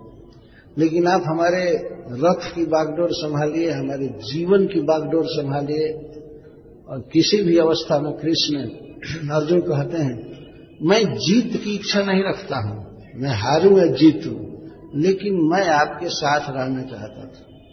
आपके साथ ही रहूँगा। भले मैं हारूं या ये करूँ, लेकिन बाद में उन्होंने कहा कि आपके साथ रहने वाला हार ही नहीं सकता। है तो आपके साथ रहने की मेरी लालसा थी, न कि युद्ध में जीतने की लालसा। तो ठीक है, आप चलिए। और भगवान आए हस्तिनापुर में, वहीं से रथ हाँकते हुए आए। दारू को हटा करके भगवान स्वयं रथ चला रहे थे। वे आए हस्तिनापुर। हस्तिनापुर आए, हस्तिनापुर के बाद फिर कुरुक्षेत्र में आए।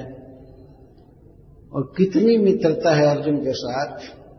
अर्जुन ने दोनों सेनाओं के बल को एस्टिमेट करना चाहा तो कहे कि, केशव, मेरे रथ को दोनों सेनाओं के बीच में खड़ा कीजिए। मैं देखना चाहता हूँ कि मुझसे लड़ने के लिए कौन कौन आए। तो भगवान ने कहा, ठीक, जैसी आगे और रथ को बीच में खड़ा किया। लेकिन भगवान का ट्रिक था, वो दोनों सेनाओं के बड़े बड़े लोगों को संबंधियों को दिखाने लगे। दिखाने में भगवान ने एक ट्रिक किया, कहा अर्जुन, देखो ये तुम्हारे दादा हैं, भीष्म पितामह, ये तुम्हारे गुरु हैं, द्रोणाचार्य जी, कृपाचार्य जी, ये हैं इस पक्ष में। तुम्हारे भाई दुर्योधन खड़ा है, ये तुम्हारे वो सौ भाई हैं, तुम्हारे मामा शल्य खड़े हैं, ये हैं, वो दोनों सेनाओं में उंगली से दिखा दिखा कर कर, वो अर्जुन के हृदय में मोह उत्पन्न करना चाहते थे। भगवान की इच्छा थी कि मैं यहाँ प्रवचन करूँ। भगवत गीता का उपदेश करना चाहते थे। यदि अर्जुन के मन में मोह नहीं पैदा होता, हुआ होता तो भगवान कैसे भाषण करते? कैसे कुछ कहते? इसीलिए भगवान व्यास संजय उनको हृषिकेश कहते कि हृषिकेश, इंद्रियों के अधिपति भगवान ने दिखाया सबको, रथ खड़ा करके। ये तुम्हारे दादा हैं तुम्हारे साले हैं, ये बहनोई हैं, ये मामा हैं, ये काका हैं, ये गुरु हैं। ये आचार्य हैं, ये हैं, वो। जब भगवान अज्ञान और मोह उत्पन्न करना चाहते थे तो कैसे नहीं हो सकता था? अर्जुन में तुरंत अज्ञान आ गए नहीं, हम लोग पाप करने जा रहे हैं। आप जरा फिर से विचार कर लीजिए। हम लोग पाप करने जा रहे हैं। राज्य सुख के लोभ से अपने स्वजनों की हत्या करने जा रहे हैं। क्या आप संदीपनी मुनि की हत्या करेंगे? क्या वसुदेव जी को मारेंगे? आप हमसे पाप करा रहे हैं। अहो बत महत पापम करतुम व्यवसिता भाई हम लोग पाप नहीं, महापाप करने का निश्चय किए हैं। हम नहीं युद्ध कर सकते हैं। भले कोई मार दे इस युद्ध में हमको लेकिन हम नहीं मारेंगे।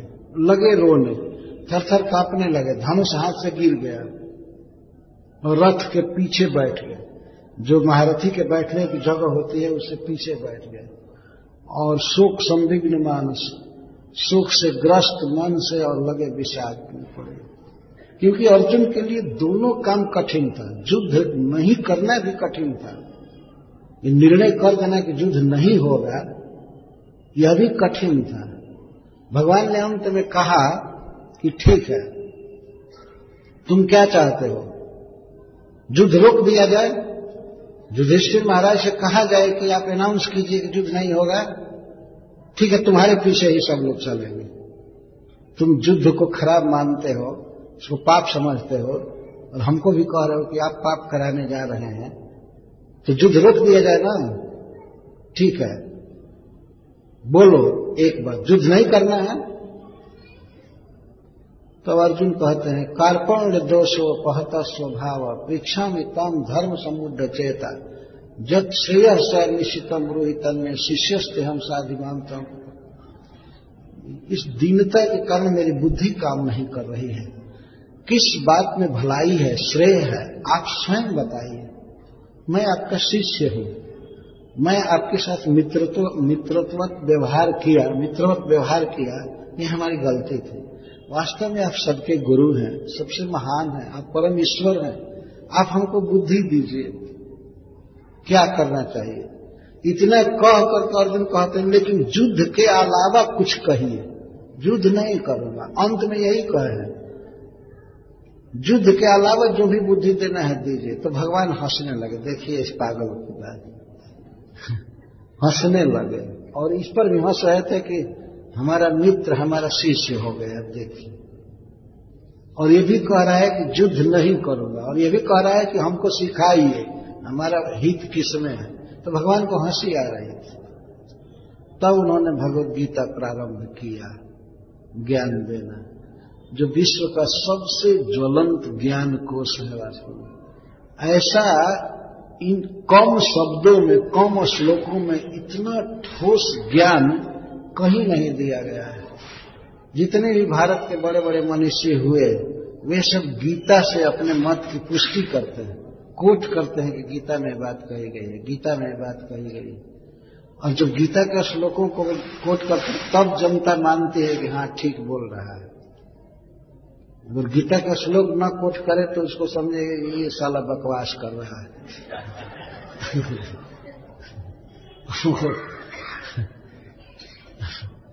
ये फालतू बोल रहा है।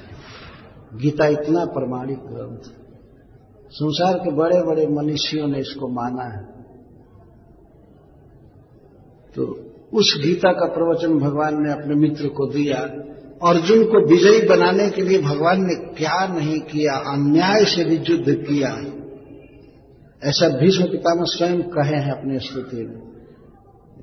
अन्याय से भी रक्षा करते थे, इतना प्रेम करते थे। पर कुंती महारानी ये कह रही हैं कि, हे कृष्ण तुम सबके लिए सम हो।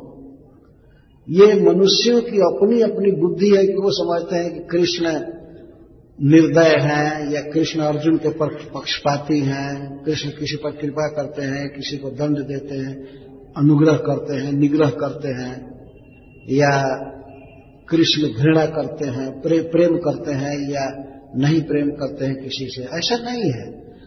श्री जीव गोस्वामी पाद जी लिखे हैं कि भगवान कृष्ण का सुस्वभाव महारानी कुंती के मुख से प्रकट हो रहा है। इतना सुंदर स्वभाव किसी देवता का नहीं है। सबके प्रति एक ही व्यक्ति भगवान कृष्ण है जो सबके प्रति सम है। सबका हित चाहते हैं, सबके पिता हैं और सुंदर स्वभाव है। अतिशय सुंदर स्वभाव। अर्जुन उनसे प्रेम किए तो भगवान उनसे प्रेम करते हैं। और कोई उनसे द्वेष भी करता है तो भगवान का इतना सुंदर स्वभाव है, उस द्वेषी को, उसका शरीर छुड़ा करके, संसार बंधन छुड़ा करके उसे बैकुंठ देते हैं। हतारी गतिदायक ऐसा किसका स्वभाव हो सकता है? किसी शत्रु का वध करे और उसे बैकुंठ दे। जिस गति की इच्छा बड़े बड़े भक्त करते रहते हैं, वो तो बाद में जाते हैं, भगवान से द्वेष करने वाला शत्रु पहले चला जाता है। यह है भगवान कृष्ण का सुंदर स्वभाव। पूतना अपने अस्तन में जहर लगा करके गई थी कृष्ण को मारने के लिए। लेकिन भगवान ने केवल इतना ही देखा कि ये गोपी का वेश बना करके और मुझे दूध पिलाने आई है। भगवान उसके बुरे हृदय पर विचार नहीं किए।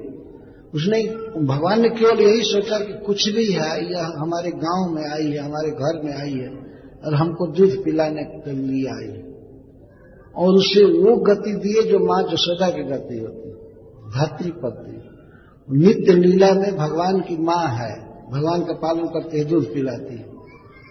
इस बात को उद्धव जी बहुत ही ज़ोर देकर के कहे, कौन ऐसा दयालु है जिसकी मैं शरण लू, जो पूतना को भी मातृ गति दिए?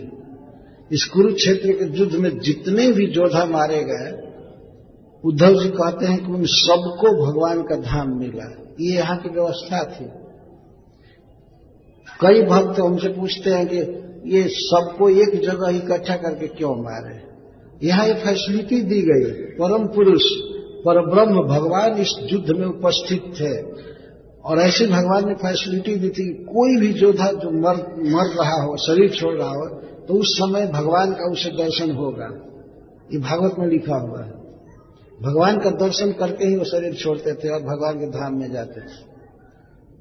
ऐसा युद्ध संसार में कहीं नहीं हुआ था, जहाँ पर शरीर त्यागने वाले सभी वैकुंठ जा रहे थे। बड़े उत्साह के साथ लड़ते थे। कोई भी योद्धा जब धराशायी होता था, गिरता था तो उस समय भगवान श्री कृष्ण का दर्शन होता था। गरुड़ जी पर चढ़े हुए भगवान का दर्शन होता था। चार भुजा में। ये भागवत में लिखा है, उद्धव जी कहते हैं। ये इस युद्ध की विशेषता थी। यह श्री कृष्ण का सुंदर स्वभाव, सुस्वभाव।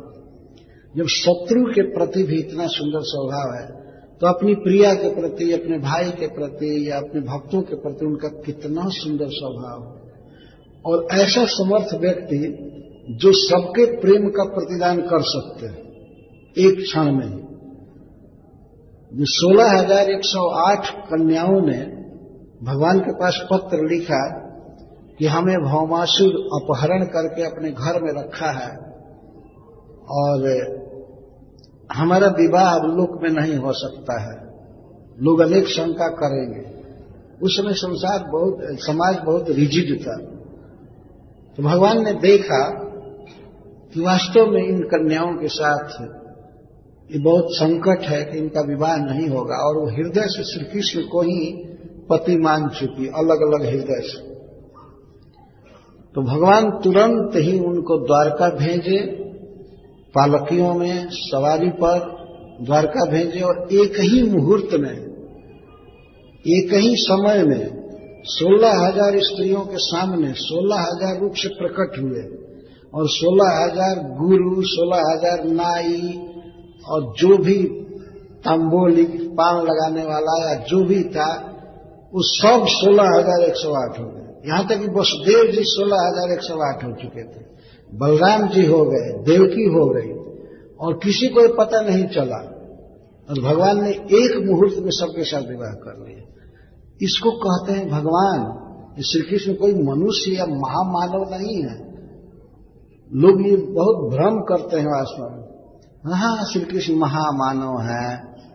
कुछ शक्ति उनमें आ गई तो लोग उनको भगवान कहने लगे। हाँ तुम्हारे दिमाग की फैक्ट्री में भगवान बनते हैं। भगवान कहने लगे, तुम्हारे ही जैसे सब बेवकूफ़ नहीं है, वेदव्यास जी, या संत शंकराचार्य निम्बारकाचार्य भगवान चैतन्य महाप्रभु। ये लोग इस तरह के व्यक्ति नहीं थे कहना है। हाँ कुछ लोगों ने भगवान कह दिया, इसलिए वो भगवान हो गए। भगवान कहने से हो जाएगा। तुमको कोई कह करके क्या देखने ले कह दे भगवान। एक व्यक्ति था, शिल प्रभुपा जी लिखे हैं उसको उसके चेला लोग भगवान कहते थे। तो उसके दांत में बहुत भयंकर दर्द हो गया। तो भगवान गए हॉस्पिटल में। तो वो वो कहते हैं, डॉक्टर साहब, दर्द से बहुत परेशान हूँ। बहुत परेशान हूँ। बाहर है भगवान। दांत के दर्द से परेशान है और कुछ दिन में सारे दांत भी निकल जाएँगे। भगवान ये भगवान बनते जरा विचार करके बोलना चाहिए, किस पर बोल रहा है? जिस व्यक्ति के विषय में भगवान वेद व्यास देव भूरी भूरी बोले, मैत्रेय जी बोल रहे हैं विदुर जी बोले हैं, महारानी कुंती बोली है, बड़े बड़े संत महापुरुष जिसके विषय में बोलते हैं और खुलम खोला कहते हैं, कृष्ण भगवान है। जैसे अर्जुन कहते हैं पर ब्रह्म परम धाम, पवित्रम, परमम भवान। पुरुषम शाश्वतम दिव्यम आदि देवम अजम विभुम। आहुष त्वम ऋषय सर्वे। देवर्षि नारदस तथा असितो देवलो व्यास स्वयं चैव ब्रवीष में सर्वम एतद ऋतम मन ने जन्मम बदसी के सब नहीं थे भगवान व्यक्ति विदुर देवानुदान अर्जुन नाम रख रहे हैं, कहते हैं कि सारे ऋषि आपको कहते हैं कि कृष्ण परम ब्रह्म है परम धाम है, सबके आश्रय हैं, परम पवित्र हैं, अज हैं। आदि पुरुष है, शाश्वत पुरुष हैं, भगवान है, सभी कहते हैं। आहुस्तम विषय सर्वे, सारे ऋषि ऐसा कहते हैं। देवर्षि नारदस तथा, और उनमें सर्वश्रेष्ठ नाम रखें, देवर्षि नारद, असित, देव और व्यास देव और आज आप स्वयं भी कह रहे हैं। आप स्वयं कह रहे हैं कि मैं भगवान हूँ, मैं ईश्वर हूँ तो सर्वम एक मन में हे केशव, मैं सब सच्चा मानता हूँ। अर्जुन ये नहीं कह रहे कि हाँ जिसकी जैसी श्रद्धा वैसा मान। ऐसा नहीं कहते। वो कहते हैं, मैं इसको पूर्ण सत्य मानता हूँ। नहीं थे भगवान व्यक्ति विदुर देवा न जानवा आपके इस अवतार के रहस्य को, आपकी लीला के रहस्य को देवता और दानव भी नहीं जानते हैं। फिर अल्पज्ञ मनुष्य कैसे जान सकते हैं? अर्जुन इस तरह बोल रहे हैं। तो अर्जुन जो बोले हैं भगवान के बारे में, उनके साथ रहकर, भीष्म पितामह जो बोले, या मैत्रेय जी बोल रहे हैं, विदुर जी बोल रहे हैं, संजय बोल रहे हैं संजय का वाक्य आप भगवत गीता में पढ़ते हैं। वे धृतराष्ट्र के मंत्री थे और धृतराष्ट्र को सुना रहे थे। वो साफ़ धृतराष्ट्र कहते हैं कि,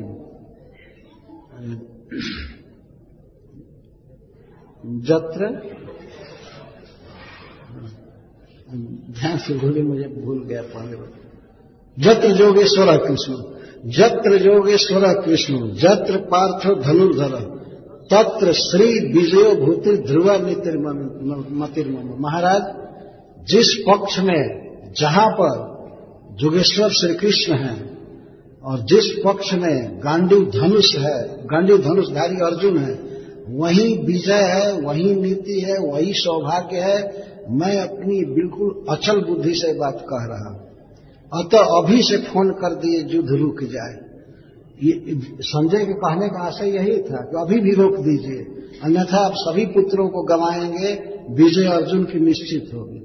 गीता कह करके वे कह रहे हैं। शुरू में धृतराष्ट्र का प्रश्न है और अंत में लास्ट में उत्तर है। सुना रहे हैं। जहाँ कृष्ण है, वहीं विजय है। जत्र जोगेश्वर कृष्ण, जत्र पार्थ धनुर्धर, तत्र श्री। सौभाग्य या धन संपत्ति वही है। तत्र श्री विजय, वहीं पर विजय है।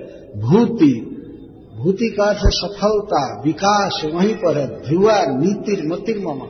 और वहीं पर नीति है। और ये मेरी ध्रुवा, मति है। आप ऐसे मत समझिएगा, मैं कोई पागल बोल रहा हूँ। एकदम फीट बुद्धि से बोल रहा हूँ। कि आपके पुत्र मारे जाएँगे अर्जुन विजयी होंगे।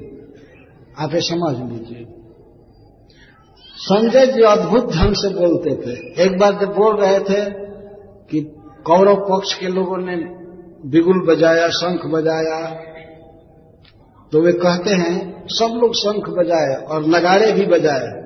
तो संजय कहते स शब्द तुम लोग होगा बड़ा गंभीर शब्द हुआ। और पांडव पक्ष में केवल शंख वादन हुआ था। युद्ध के बातें नहीं बजाए गए थे। भगवान ने पहले शंख बजाया, इसके बाद अर्जुन बजाए, युधिष्ठिर महाराज बजाए, नकुल, सहदेव और द्रौपदी के पाँचों लड़के और अभिमन्यु, द्रुपद महाराज, ये सब केवल शंख बजाए। उस शंख वादन के विषय में संजय धृतराष्ट्र महाराज से सुना रहे हैं, स घोषो धार तलाष्ट्राणाम हृदयानी वेदार वह शंख ध्वनि धृतराष्ट्र के पुत्रों का हृदय फाड़ दिया। धृतराष्ट्र से ही कथा कह अथवा धृतराष्ट्र के सैनिकों का दिल दहला दिया, फाड़ दिया। व्यदारय व्यदारय का अर्थ बिल्कुल दो टुकड़ा में से फाड़ दिया। इसका मतलब कि उनके युद्ध का उत्साह समाप्त हो गया। धृतराष्ट्र से कथा कह रहे हैं। वह घोष जिस पक्ष में भगवान थे और अर्जुन थे वो शंख की ध्वनि है धृतराष्ट्र के सैनिकों का हृदय फाड़ दिया। फिर भी अंधा नहीं समझा। अभी वो चाहता तो किसी को भेज करके युद्ध रुकवा सकता था। छोड़ो, जो लोग बचे हैं बच्चे रहे। उसको तो क्या हुआ संजय? इसके बाद क्या हुआ? क्या हुआ? यही सुनते सुनते एक सौ पुत्र सहा हो गए क्या हुआ क्या हुआ? इतना ज्ञान। तो श्री कृष्ण वैसे धृतराष्ट्र महाराज भी श्री कृष्ण की महिमा जानते थे। एक बार अक्रूर जी गए थे समझाने हस्तिनापुर। कि आप अपने पुत्रों और पांडवों के साथ समता का व्यवहार कीजिए, धन, जन सब छूट जाता है, और उनके पक्ष में भगवान हैं, और सारे ब्राह्मण हैं। आप समझ लीजिए, तब धृतराष्ट्र महाराज कहते हैं, क्रूर जी आपकी बात मुझे इतनी अच्छी लग रही है और ज्ञान हो जा रहा है, जैसे किसी पर्वत पर बिजली चमके तो साफ़ साफ़ सब कुछ दिखाई देता है। ऐसे आप बिल्कुल अच्छा बोल रहे हैं, लेकिन मेरा हृदय जो है पुत्रानुराग से विषम है। पुत्रों का मोह नहीं छूट रहा है। जब अक्रू जी ने कह दिया तो सब मारे जाएँगे? तो धृतराष्ट्र महाराज कहते हैं तो भगवान जदुवंश में इसी के लिए अवतार ही लिए हैं मारने के लिए। तो हम क्या करें ऐसे इनको मरना है मारें भगवान अपनी लीला करते हैं। ऐसे भगवान को मैं प्रणाम करता हूँ। धृतराष्ट्र महाराज कहते ऐसे जदवंश शिरोमणि भगवान को मैं प्रणाम करता हूँ। जिस कार्य के लिए वे अवतार लिए हैं, वो तो करेंगे। तो एक प्रकार से उन्होंने टाल दिया कि भगवान हमारे हृदय को बदल नहीं रहे। हम क्या करें? पृथ्वी का भार उतारना चाहते हैं। तो इस प्रकार श्री कृष्ण की महिमा को जन जन जानता था उस समय। जिस दिन भीष्म को मारने के लिए भगवान रथ का चक्का उठा लिए, हल्ला हो गया पूरे सेना में, पूरे पूरे कुरुक्षेत्र में। भीष्मो हता भीष्मो हता भीष्मो हता। भीष्म मारे गए मारे गए मारे गए। क्यों? क्योंकि कृष्ण ने हथियार उठा लिया। यही बहुत गनीमत थी कि कृष्ण हथियार नहीं उठाए थे। अतः युद्ध हो रहा था। नहीं तो कृष्ण का प्रभाव ऐसा था कि अगर वे हथियार उठाते तो ये युद्ध इतना दिन नहीं चला होता। हल्ला हो गया कि भीष्म अब मार दिए जाएँगे, मार दिए जाएँगे, क्योंकि कृष्ण ने हथियार उठा लिया। कितना प्रभाव भगवान का उस समय छाया था। सब लोग जानते थे कि भगवान है ये, साक्षात पर ब्रह्म है, ईश्वर है। और आजकल के मनुष्य इतना भोथर बुद्धि के इतना डल माइंडेड हो गए। कि वे पढ़ते हैं तो कहते हैं हाँ ये व्यास नाम का कोई कवि लेखक लिख दिया है, ऐसे बोल। ये कल्पना करके लिख दिया है। कल्पना करके लिख दिया। तुम रहते तो वेदव्यास जी को बुद्धि दिए होते ना। ये ऐसी गलती ना करें। एक बार ऐसे कुछ बात हो रही थी तो कोई व्यक्ति भगवान श्री राम के विषय में प्रश्न किया। नहीं वेदव्यास जी के विषय में। उन्होंने ऐसा लिखा है, ऐसा लिखा है। तो हमने कह दिया, वो दुख की बात है कि उस समय तुम उनके बगल में नहीं बैठे थे, नहीं तो सुधार किए हो तो मतलब इसका यही मतलब हुआ तो क्या मतलब हुआ? तुम कहते हो उन्होंने गलती किया तो तुम रहे होते तो सुधारे होते ना। इस तरह की बात लोग बोला करते हम लोगों को तो जो आचार्यों ने दिया है, भगवान की परंपरा में, भागवत में जो लिखा गया है, वो हमें मानना है। कुंती महारानी बोल रहे हैं, हम सेंट परसेंट हम उस वाक्य का स्वागत करते हैं। बहुत आनंद की बात है कि भगवान की बुआ ने भगवान का रहस्य हम लोगों को दिया। इस तरह का खुलम खुला प्रवचन। मन ने त्वाम काल मीशानम अनाद निधनम विभु दुनिया जो कुछ मानना हो कृष्ण तुमको जो कुछ भी माने, लेकिन मैं तो तुमको अंतर्जामी परम पुरुष मानती हूँ साक्षात भगवान मानती हूँ। और ये भी मानती हूँ कि तुम सबके प्रति सम हो। भले तुम्हारे विषय में दुनिया कोई कहे कि कृष्ण ऐसे हैं, ये हैं, लेकिन तुम दुर्योधन के प्रति, अर्जुन के प्रति या किसी के प्रति भी सम हो। हमने खूब अच्छी तरह से समझा है इस बात को। कुंती महारानी कह श्री कृष्ण सम है। विषम हो ही नहीं सकते। इस प्रकार ये भक्तों का धर्म है कि कृष्ण का स्मरण करें, कृष्ण का अध्ययन करें। और भगवत गीता में तो भगवान ने स्वयं ही अपने बारे में प्रवचन किया है। और बहुत सरल भाषा है गीता की। श्रीमद भागवत की भाषा तो थोड़ी क्लिष्ट भी है गीता की भाषा बिल्कुल सरल है। थोड़ा भी जिसे संस्कृत का ज्ञान होगा और भगवान कृष्ण में श्रद्धा होगी, वो तुरंत समझ जाएगा। भगवान एक श्लोक में बोलते हैं अहम सर्वस्व प्रभव, मत्त सर्वम प्रवर्तते। अहम सर्वस्व प्रभु मैं सबको जन्म देता हूँ और मैं सबको मेंटेन करता हूँ। प्रवर्तते। इति मत्रा भजनते माम बुधा भाव समन्वित इस बात को मानकर जान करके विद्वान लोग मेरा भजन करते कितना सरल वाक्य। इतना गीता का सरल वाक्य है फिर भी लोगों के उपास देव नाना प्रकार के भरे पड़े हैं दुनिया में। हमारा पंथ ये है, हमारा पंथ वो है, हमारा ये है, ये अब भगवान क्या करें? कभी लोग कहते, क्या करें? अब गीता को पीस करके, घोल करके पिला दे। आखिर बोलेंगे ही ना। इति मत्वा भजनते माम बुधा, भाव समन्विता। विद्वान लोग इस बात को जान करके मेरा भजन करते हैं और प्रेम से भजन करते हैं, भाव के साथ। मुझे अपना सखा मान करके, मुझे अपना स्वामी मान करके, अपना प्रियतम मान करके, या माता पिता या पुत्र मान करके, भाव के साथ मेरा भजन करते हैं। कैसे भजन करते हैं? भगवान कहते हैं मच्चिता मदगत प्राणा बोध अंत परस्परम कथयम तस्माम नित्यम तुष्यंति च रमंति मच्चिता उन विद्वानों का, मेरे भक्तों का चित्त मुझमें लगा रहता है, मेरे रूप गुण आदि में। मत चित्ता, मदगत प्राणा, उनकी इंद्रियाँ मुझमें रहती हैं, मेरी सेवा करते हैं प्राण का इंद्रियाँ। बोध है अंत परस्पर, एक दूसरे को चेतना देते रहते हैं, मेरी बातें बताते रहते हैं, सुनते रहते हैं। कथयम तस् माम नित्यम। मेरा ही बखान करते हैं, मेरे बारे में ही बोलते रहते हैं। तुष्यम पिचा रमन पिचा और यही उनका सुख है और यही उनका रमण है। मेरी कथा कहने में, मेरे कीर्तन करने में, मेरे श्रवण में वे मग्न रहते हैं। भगवान स्पष्ट बोल रहे हैं। तो ऐसे भक्तों को मैं वह बुद्धि देता हूँ जिसे मेरे पास आ जाते हैं। कोई कठिन नहीं है वास्तव में। गीता बहुत सरल है। पर गीता की व्याख्या कुछ लोगों ने बहुत कठिन कर दी जगन्नाथपुरी में चैतन्य महाप्रभु से सार्वभौम भट्टाचार्य मिले तो वे कहने लगे, तुम छोटी उम्र में सन्यासी बन गए हो, तुमको वेदांत सुनना चाहिए। और कृष्ण कीर्तन आदि क्या करते हो? वेदांत सुनो, मैं तुमको पढ़ाऊँगा। बड़े स्नेह से कहे तो जगन्नाथपुरी के मंदिर में बैठ करके वे उनको वेदांत पढ़ाने लगे। मंदिर में कि घर में? घर में ले गए। हाँ घर में ले जा करके बड़े स्नेह से पढ़ाने लगे।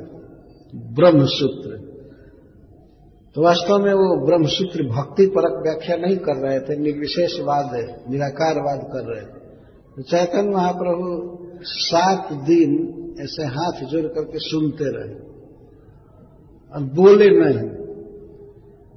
तो सर्वभम भट्टाचार्य कहते हैं, मैं सात दिन से तुमको पढ़ा रहा हूँ, बोल रहा हूँ, तुम्हें समझ रहे हो या नहीं समझ रहे हो, कुछ बोलोगे तब न पता चलेगा। बुझा कि न बुझा यह बुझी के न पारी। तुम समझ रहे हो कि नहीं समझ रहे हो? मैं खुद नहीं समझ रहा हूँ कि तुम समझ रहे हो या नहीं। तो चैतन्य महाप्रभु कहते हैं, हे पूज्य, हे आचार्य, जब आप सूत्र बोलते हैं तो उसका अर्थ बिल्कुल झलमल करता है, दिखाई पड़ मैं समझता हूँ सूत्र जब बोलते हैं, लेकिन जब व्याख्या करते हैं तो मूल अर्थ को ऐसे व्याख्या ढक देती है जैसे सूर्य को बादल ढक देता है। तो आप जब व्याख्या करते हैं तो हमारे समझ में नहीं आता श्लोक समझ में आ रहा है। वो तो और चकित हो गए। जो श्लोक समझ में आ रहा है और व्याख्या समझ में नहीं आते हाँ व्याख्या बिल्कुल समझ में नहीं आ रही। वास्तव में चैतन्य महाप्रभु के कहने का आशय था कि आप गड़बड़ व्याख्या कर रहे हैं। आप गड़बड़ व्याख्या कर रहे हैं। तब सार्वभौम भट्टाचार्य ने कहा तो तुम जरा व्याख्या करो, मैं सुनना चाहता। तो भगवान ने व्याख्या चालू किया। भगवान चैतन्य महाप्रभु ने तो भगवान श्री कृष्ण के सारे विशेषताओं को सूत्र से निकालने लगे। उनके रूप, उनके गुण, उनके लीला, परिकर आदि, उस सूत्रों में ही सब कुछ है। ब्रह्म सूत्र का भाष है, श्रीमद भागवतम। तो बीस प्रकार से अर्थ किया उन्होंने तो चकित हो गए। और फिर आत्मा राम श्लोक की अठारह व्याख्या किया चैतन्य महाप्रभु ने। वो व्याख्या सुन करके ही सार्वभौम भट्टाचार्य मान लिए कि यह कोई मनुष्य नहीं है ये भगवान। तो उनसे प्रार्थना किए दर्शन देने के लिए तो भगवान ने उनको सर्धी रूप में दर्शन दिया। तो इस प्रकार गीता बिल्कुल सरल है, समझ में आने योग्य है, परंतु इसकी कुछ व्याख्याएँ जो बहुत लोगों ने किया है वो इसके अर्थ को ढक दिए। व्याख्या पढ़ने समझ में नहीं आता है कि ये क्या अर्थ कर दिए आप सुन करके दंग हो जाएँगे पढ़ करके। एक व्यक्ति ने टीका किया है, गीता की, बहुत प्रसिद्ध व्यक्ति। तो सर्वधर्मान परित्यजमान कम शरणम ब्रज इस श्लोक पर व्याख्या क्या लिखता है कि जो अर्जुन के रथ पर बैठे हैं, उनको समर्पण नहीं करना है। मान एकम का अर्थ ये है कि और कृष्ण के भीतर जो आत्मा है, उसको समर्पण करना है। देखिए, उस मूर्ख को, भगवान के देह में देह, देही का भेद करना की आत्मा है देह है, ये गलत है। भगवान का तो स्वरूप है, उनमें देह और आत्मा का भेद नहीं। लेकिन इस तरह का वो अर्थ करता किया है। आज भी वो लिखा हुआ है कृष्ण को समर्पण नहीं करना है। कृष्ण के भीतर जो आत्मा है, उसको समर्पण करना है। और एक बार प्रभुपाद जी इस श्लोक पर बोल रहे थे तो उन्होंने कहा इसको उद्धृत करके तो कहते हैं, यदि तुमको प्यास लगी है, और तुम कहते हो कि मुझे पानी दीजिए, मुझे पानी दीजिए तो इसका कोई अर्थ निकाले कि तुम पानी लेकर के ऑस्ट्रेलिया में भेजो। पानी बेचारा मांग रहा है कि मैं मर रहा हूँ, मुझे पानी दो तो कोई कहे, नहीं, वो पानी नहीं मांग रहा है। यह पानी मांगने वाला कोई दूसरा है। वो मांग रहा है, इस प्रकार का कोई अर्थ करे। अर्जुन के रथ पर बैठे हुए श्री भगवान बोल रहे हैं कि, मेरा भक्त बनो मुझमें मन लगाओ, मेरी पूजा करो। तो श्री कृष्ण के अलावा कौन दूसरा अर्थ हो सकता है? वे हो सकते हैं जो श्री कृष्ण के ही स्वरूप है, जैसे भगवान विष्णु, भगवान श्री राम, भगवान नारायण, ये सब श्री कृष्ण ही हैं। तो वो तो अर्थ उतना तक लिया जा सकता है, लेकिन माम एकम शरणम का अर्थ ये नहीं है कि कोई गुरु कहे, जैसा फ़ैशन चला है, वो कहता है, सर्वधर्मान परित्यज माम एकम शरणम हमने अपने आँख से सुना है गुरु ऐसे कह रहे थे। कि तुम्हारा आज से सब कुछ गुरु का हो गया। सारा धर्म, कर्तव्य जो है, छोड़ करके गुरु की सेवा करो। तुम्हारा धन जो है, सब गुरु का हो गया। सब कुछ गुरु का हो गया। तो हम पढ़ते थे कॉलेज में स्कूल में। तो हमने कहा कि हाँ वो चेला की स्त्री भी इनकी हो गई। ऐसे गुरु जी हैं। तुम्हारा सब कुछ हमारा हो गया। वाह अरे वाह। ऐसे वो दीक्षा दे रहे थे, मैं भी बैठा था उसमें। निर्विशेषवादी, मायावादी दीक्षा दे रहे थे, स्कूल बनाए थे।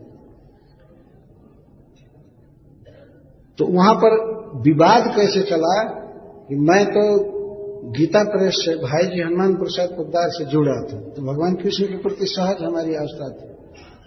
ध्यान करने की बात आई। तो मैं उस समय ध्यान करता था। भगवान कृष्ण का बांसुरी बजाते हुए गीता प्रेस का एक चित्र है। उसी को मैं देखता रहता था।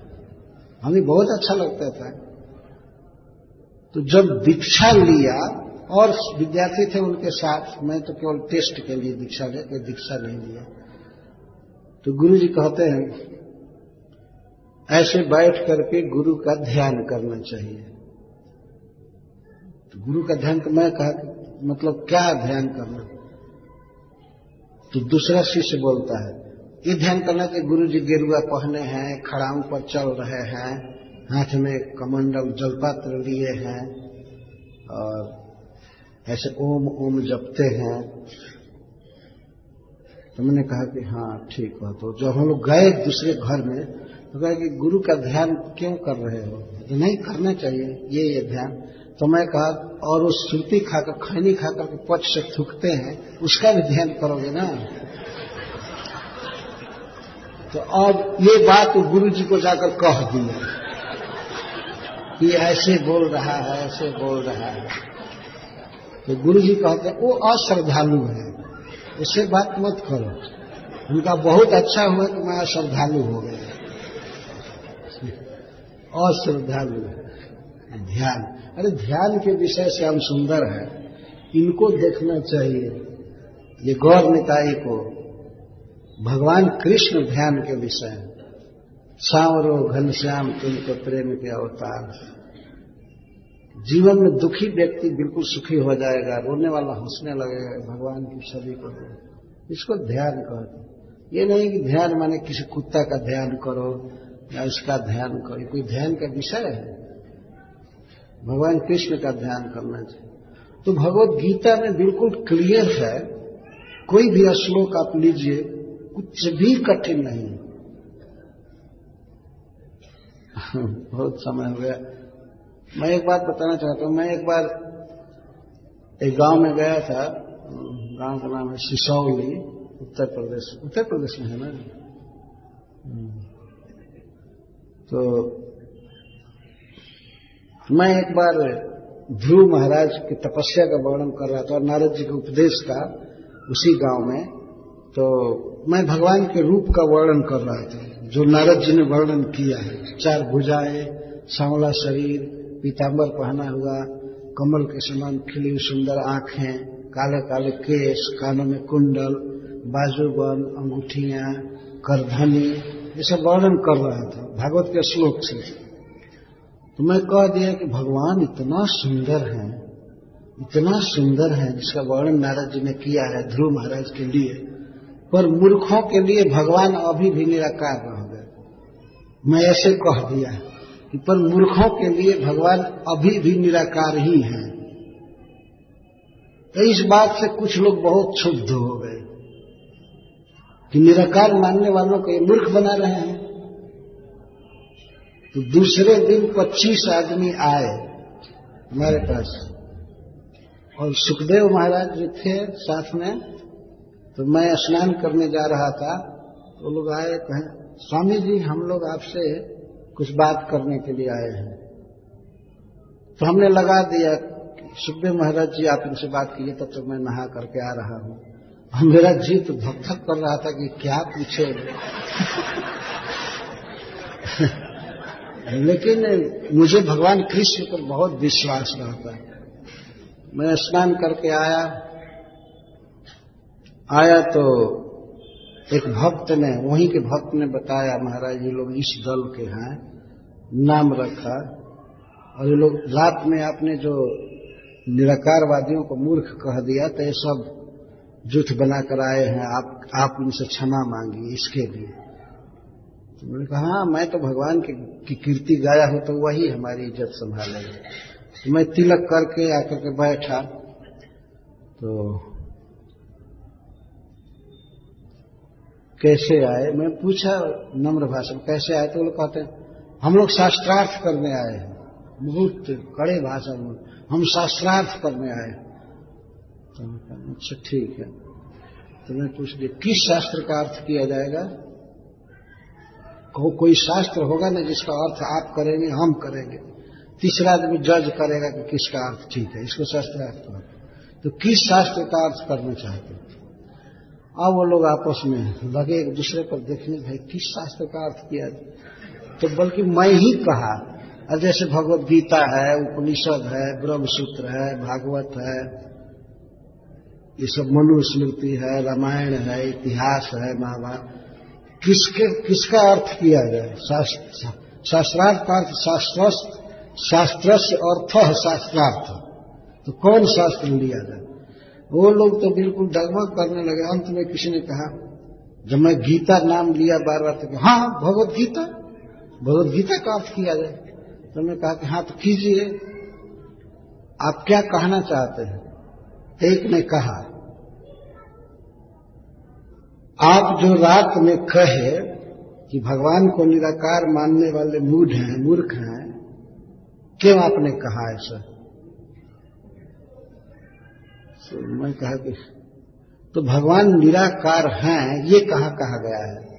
आप श्लोक को उद्धृत कीजिए कि भगवान निराकार हैं, इसके लिए गीता से कोई श्लोक उद्धृत कीजिए। तो वो तेरहवें अध्याय से उद्धृत किए, सर्व, सर्वतः पाणी पादम तत्सर्व पक्षी शिरोमुखम शीर्तिमान लोग लोग तिष्ठती ऐसे। तो उस श्लोक में भगवान कहते हैं कि मेरा जो स्वरूप है पर ब्रह्म का, उसके सब और आँख है, सब और मुँह है, सब और पैर है, बहुत बहुत पैर है। तो मैं कहा कि बहुत बहुत पैर है, बहुत बहुत मुख है, ये निराकार है। तो तो व्यक्ति चकित हो गया। लेकिन इसमें तो बहुत बहुत हाथ पैर का वर्णन है। अभी तो दो ही के फेर में इसमें जो चारों ओर हाथ सर्व तोक्षी सिरो मुखम चारों तरफ़ सिर है, चारों तरफ़ आँख है, ये है, वो है। तो इसमें तो आकार का वर्णन है। इसमें तो आकार का वर्णन है ना? इसमें तो निराकार का कोई वर्णन नहीं है। तो कहा, नौवें अध्याय में ज्ञान यज्ञ न चाप्य अन्य एक शब्द है। ज्ञान यज्ञ के द्वारा वे आराधना करते हैं करते हैं। लेकिन हाँ लेकिन भगवान कहते हैं कि महात्मा तो वे है, महात्मानस्तु माम पार्थ दैवी प्रकृति में आसता भजन अनन्य मनसो ज्ञातवा भूतादिमव्य भगवान तो कहते हैं महात्मा तो वे हैं जो दैवी प्रकृति के होते हैं और मेरा भजन करते हैं। सब भगवान कहते हैं। और जो भगवान बोल रहे हैं, उनके हाथ हैं, पैर हैं, घोड़ा हाँक रहे हैं, चाबुक लिए हैं एक हाथ से लगाम पकड़े हैं, एक हाथ से चाबुक है, अर्जुन को इस तरह से उपदेश दे रहे हैं। और और भी एक श्लोक बोले तो दूसरा कहता है, धीरे से, तुम गीता पर क्यों बात किया? और मैं सुन रहा था, गीता पर क्यों बात किया? वो उसको डांट रहा था, चुप रहो तो वो तो प्रशांत गीता की बात लाया क्यों? क्यों गीता की बात लाया? हमको तो भगवान का सहारा मिल गया। गीता की बात आई तो मैं समझ गया, अब मेरे अखाड़े में आ गए। तो यहाँ तो इनको चित होना ही है। ये भगवत गीता से बात करने लगे तो हमको बहुत राहत मिली अंत में वो लोग चले गए और भगवान ने मेरी इज़्ज़त रख लिया। मैं क्षमा नहीं मांगा। क्यों मांगू? सत्यवादी होकर के अब मैं क्षमा मांगू। जो गलत पथ पर है, भगवान के इतने सुंदर स्वरूप को जिसे ऋषियों ने गाया है, महारानी कुंती प्रार्थना कर रही है? और कहा, नमः पंकज ना भाया नमः पंकज मालिनी, नमः पंकज नेता है नमस्ते पंकजांग्रे। ऐसे ईश्वर को निराकार कहते हैं, ये कहाँ की बुद्धि है? अरे बताइए, अन्याय है कि नहीं? यह न्याय का महापाप है वास्तव में। भगवान के अंग का निषेध करना।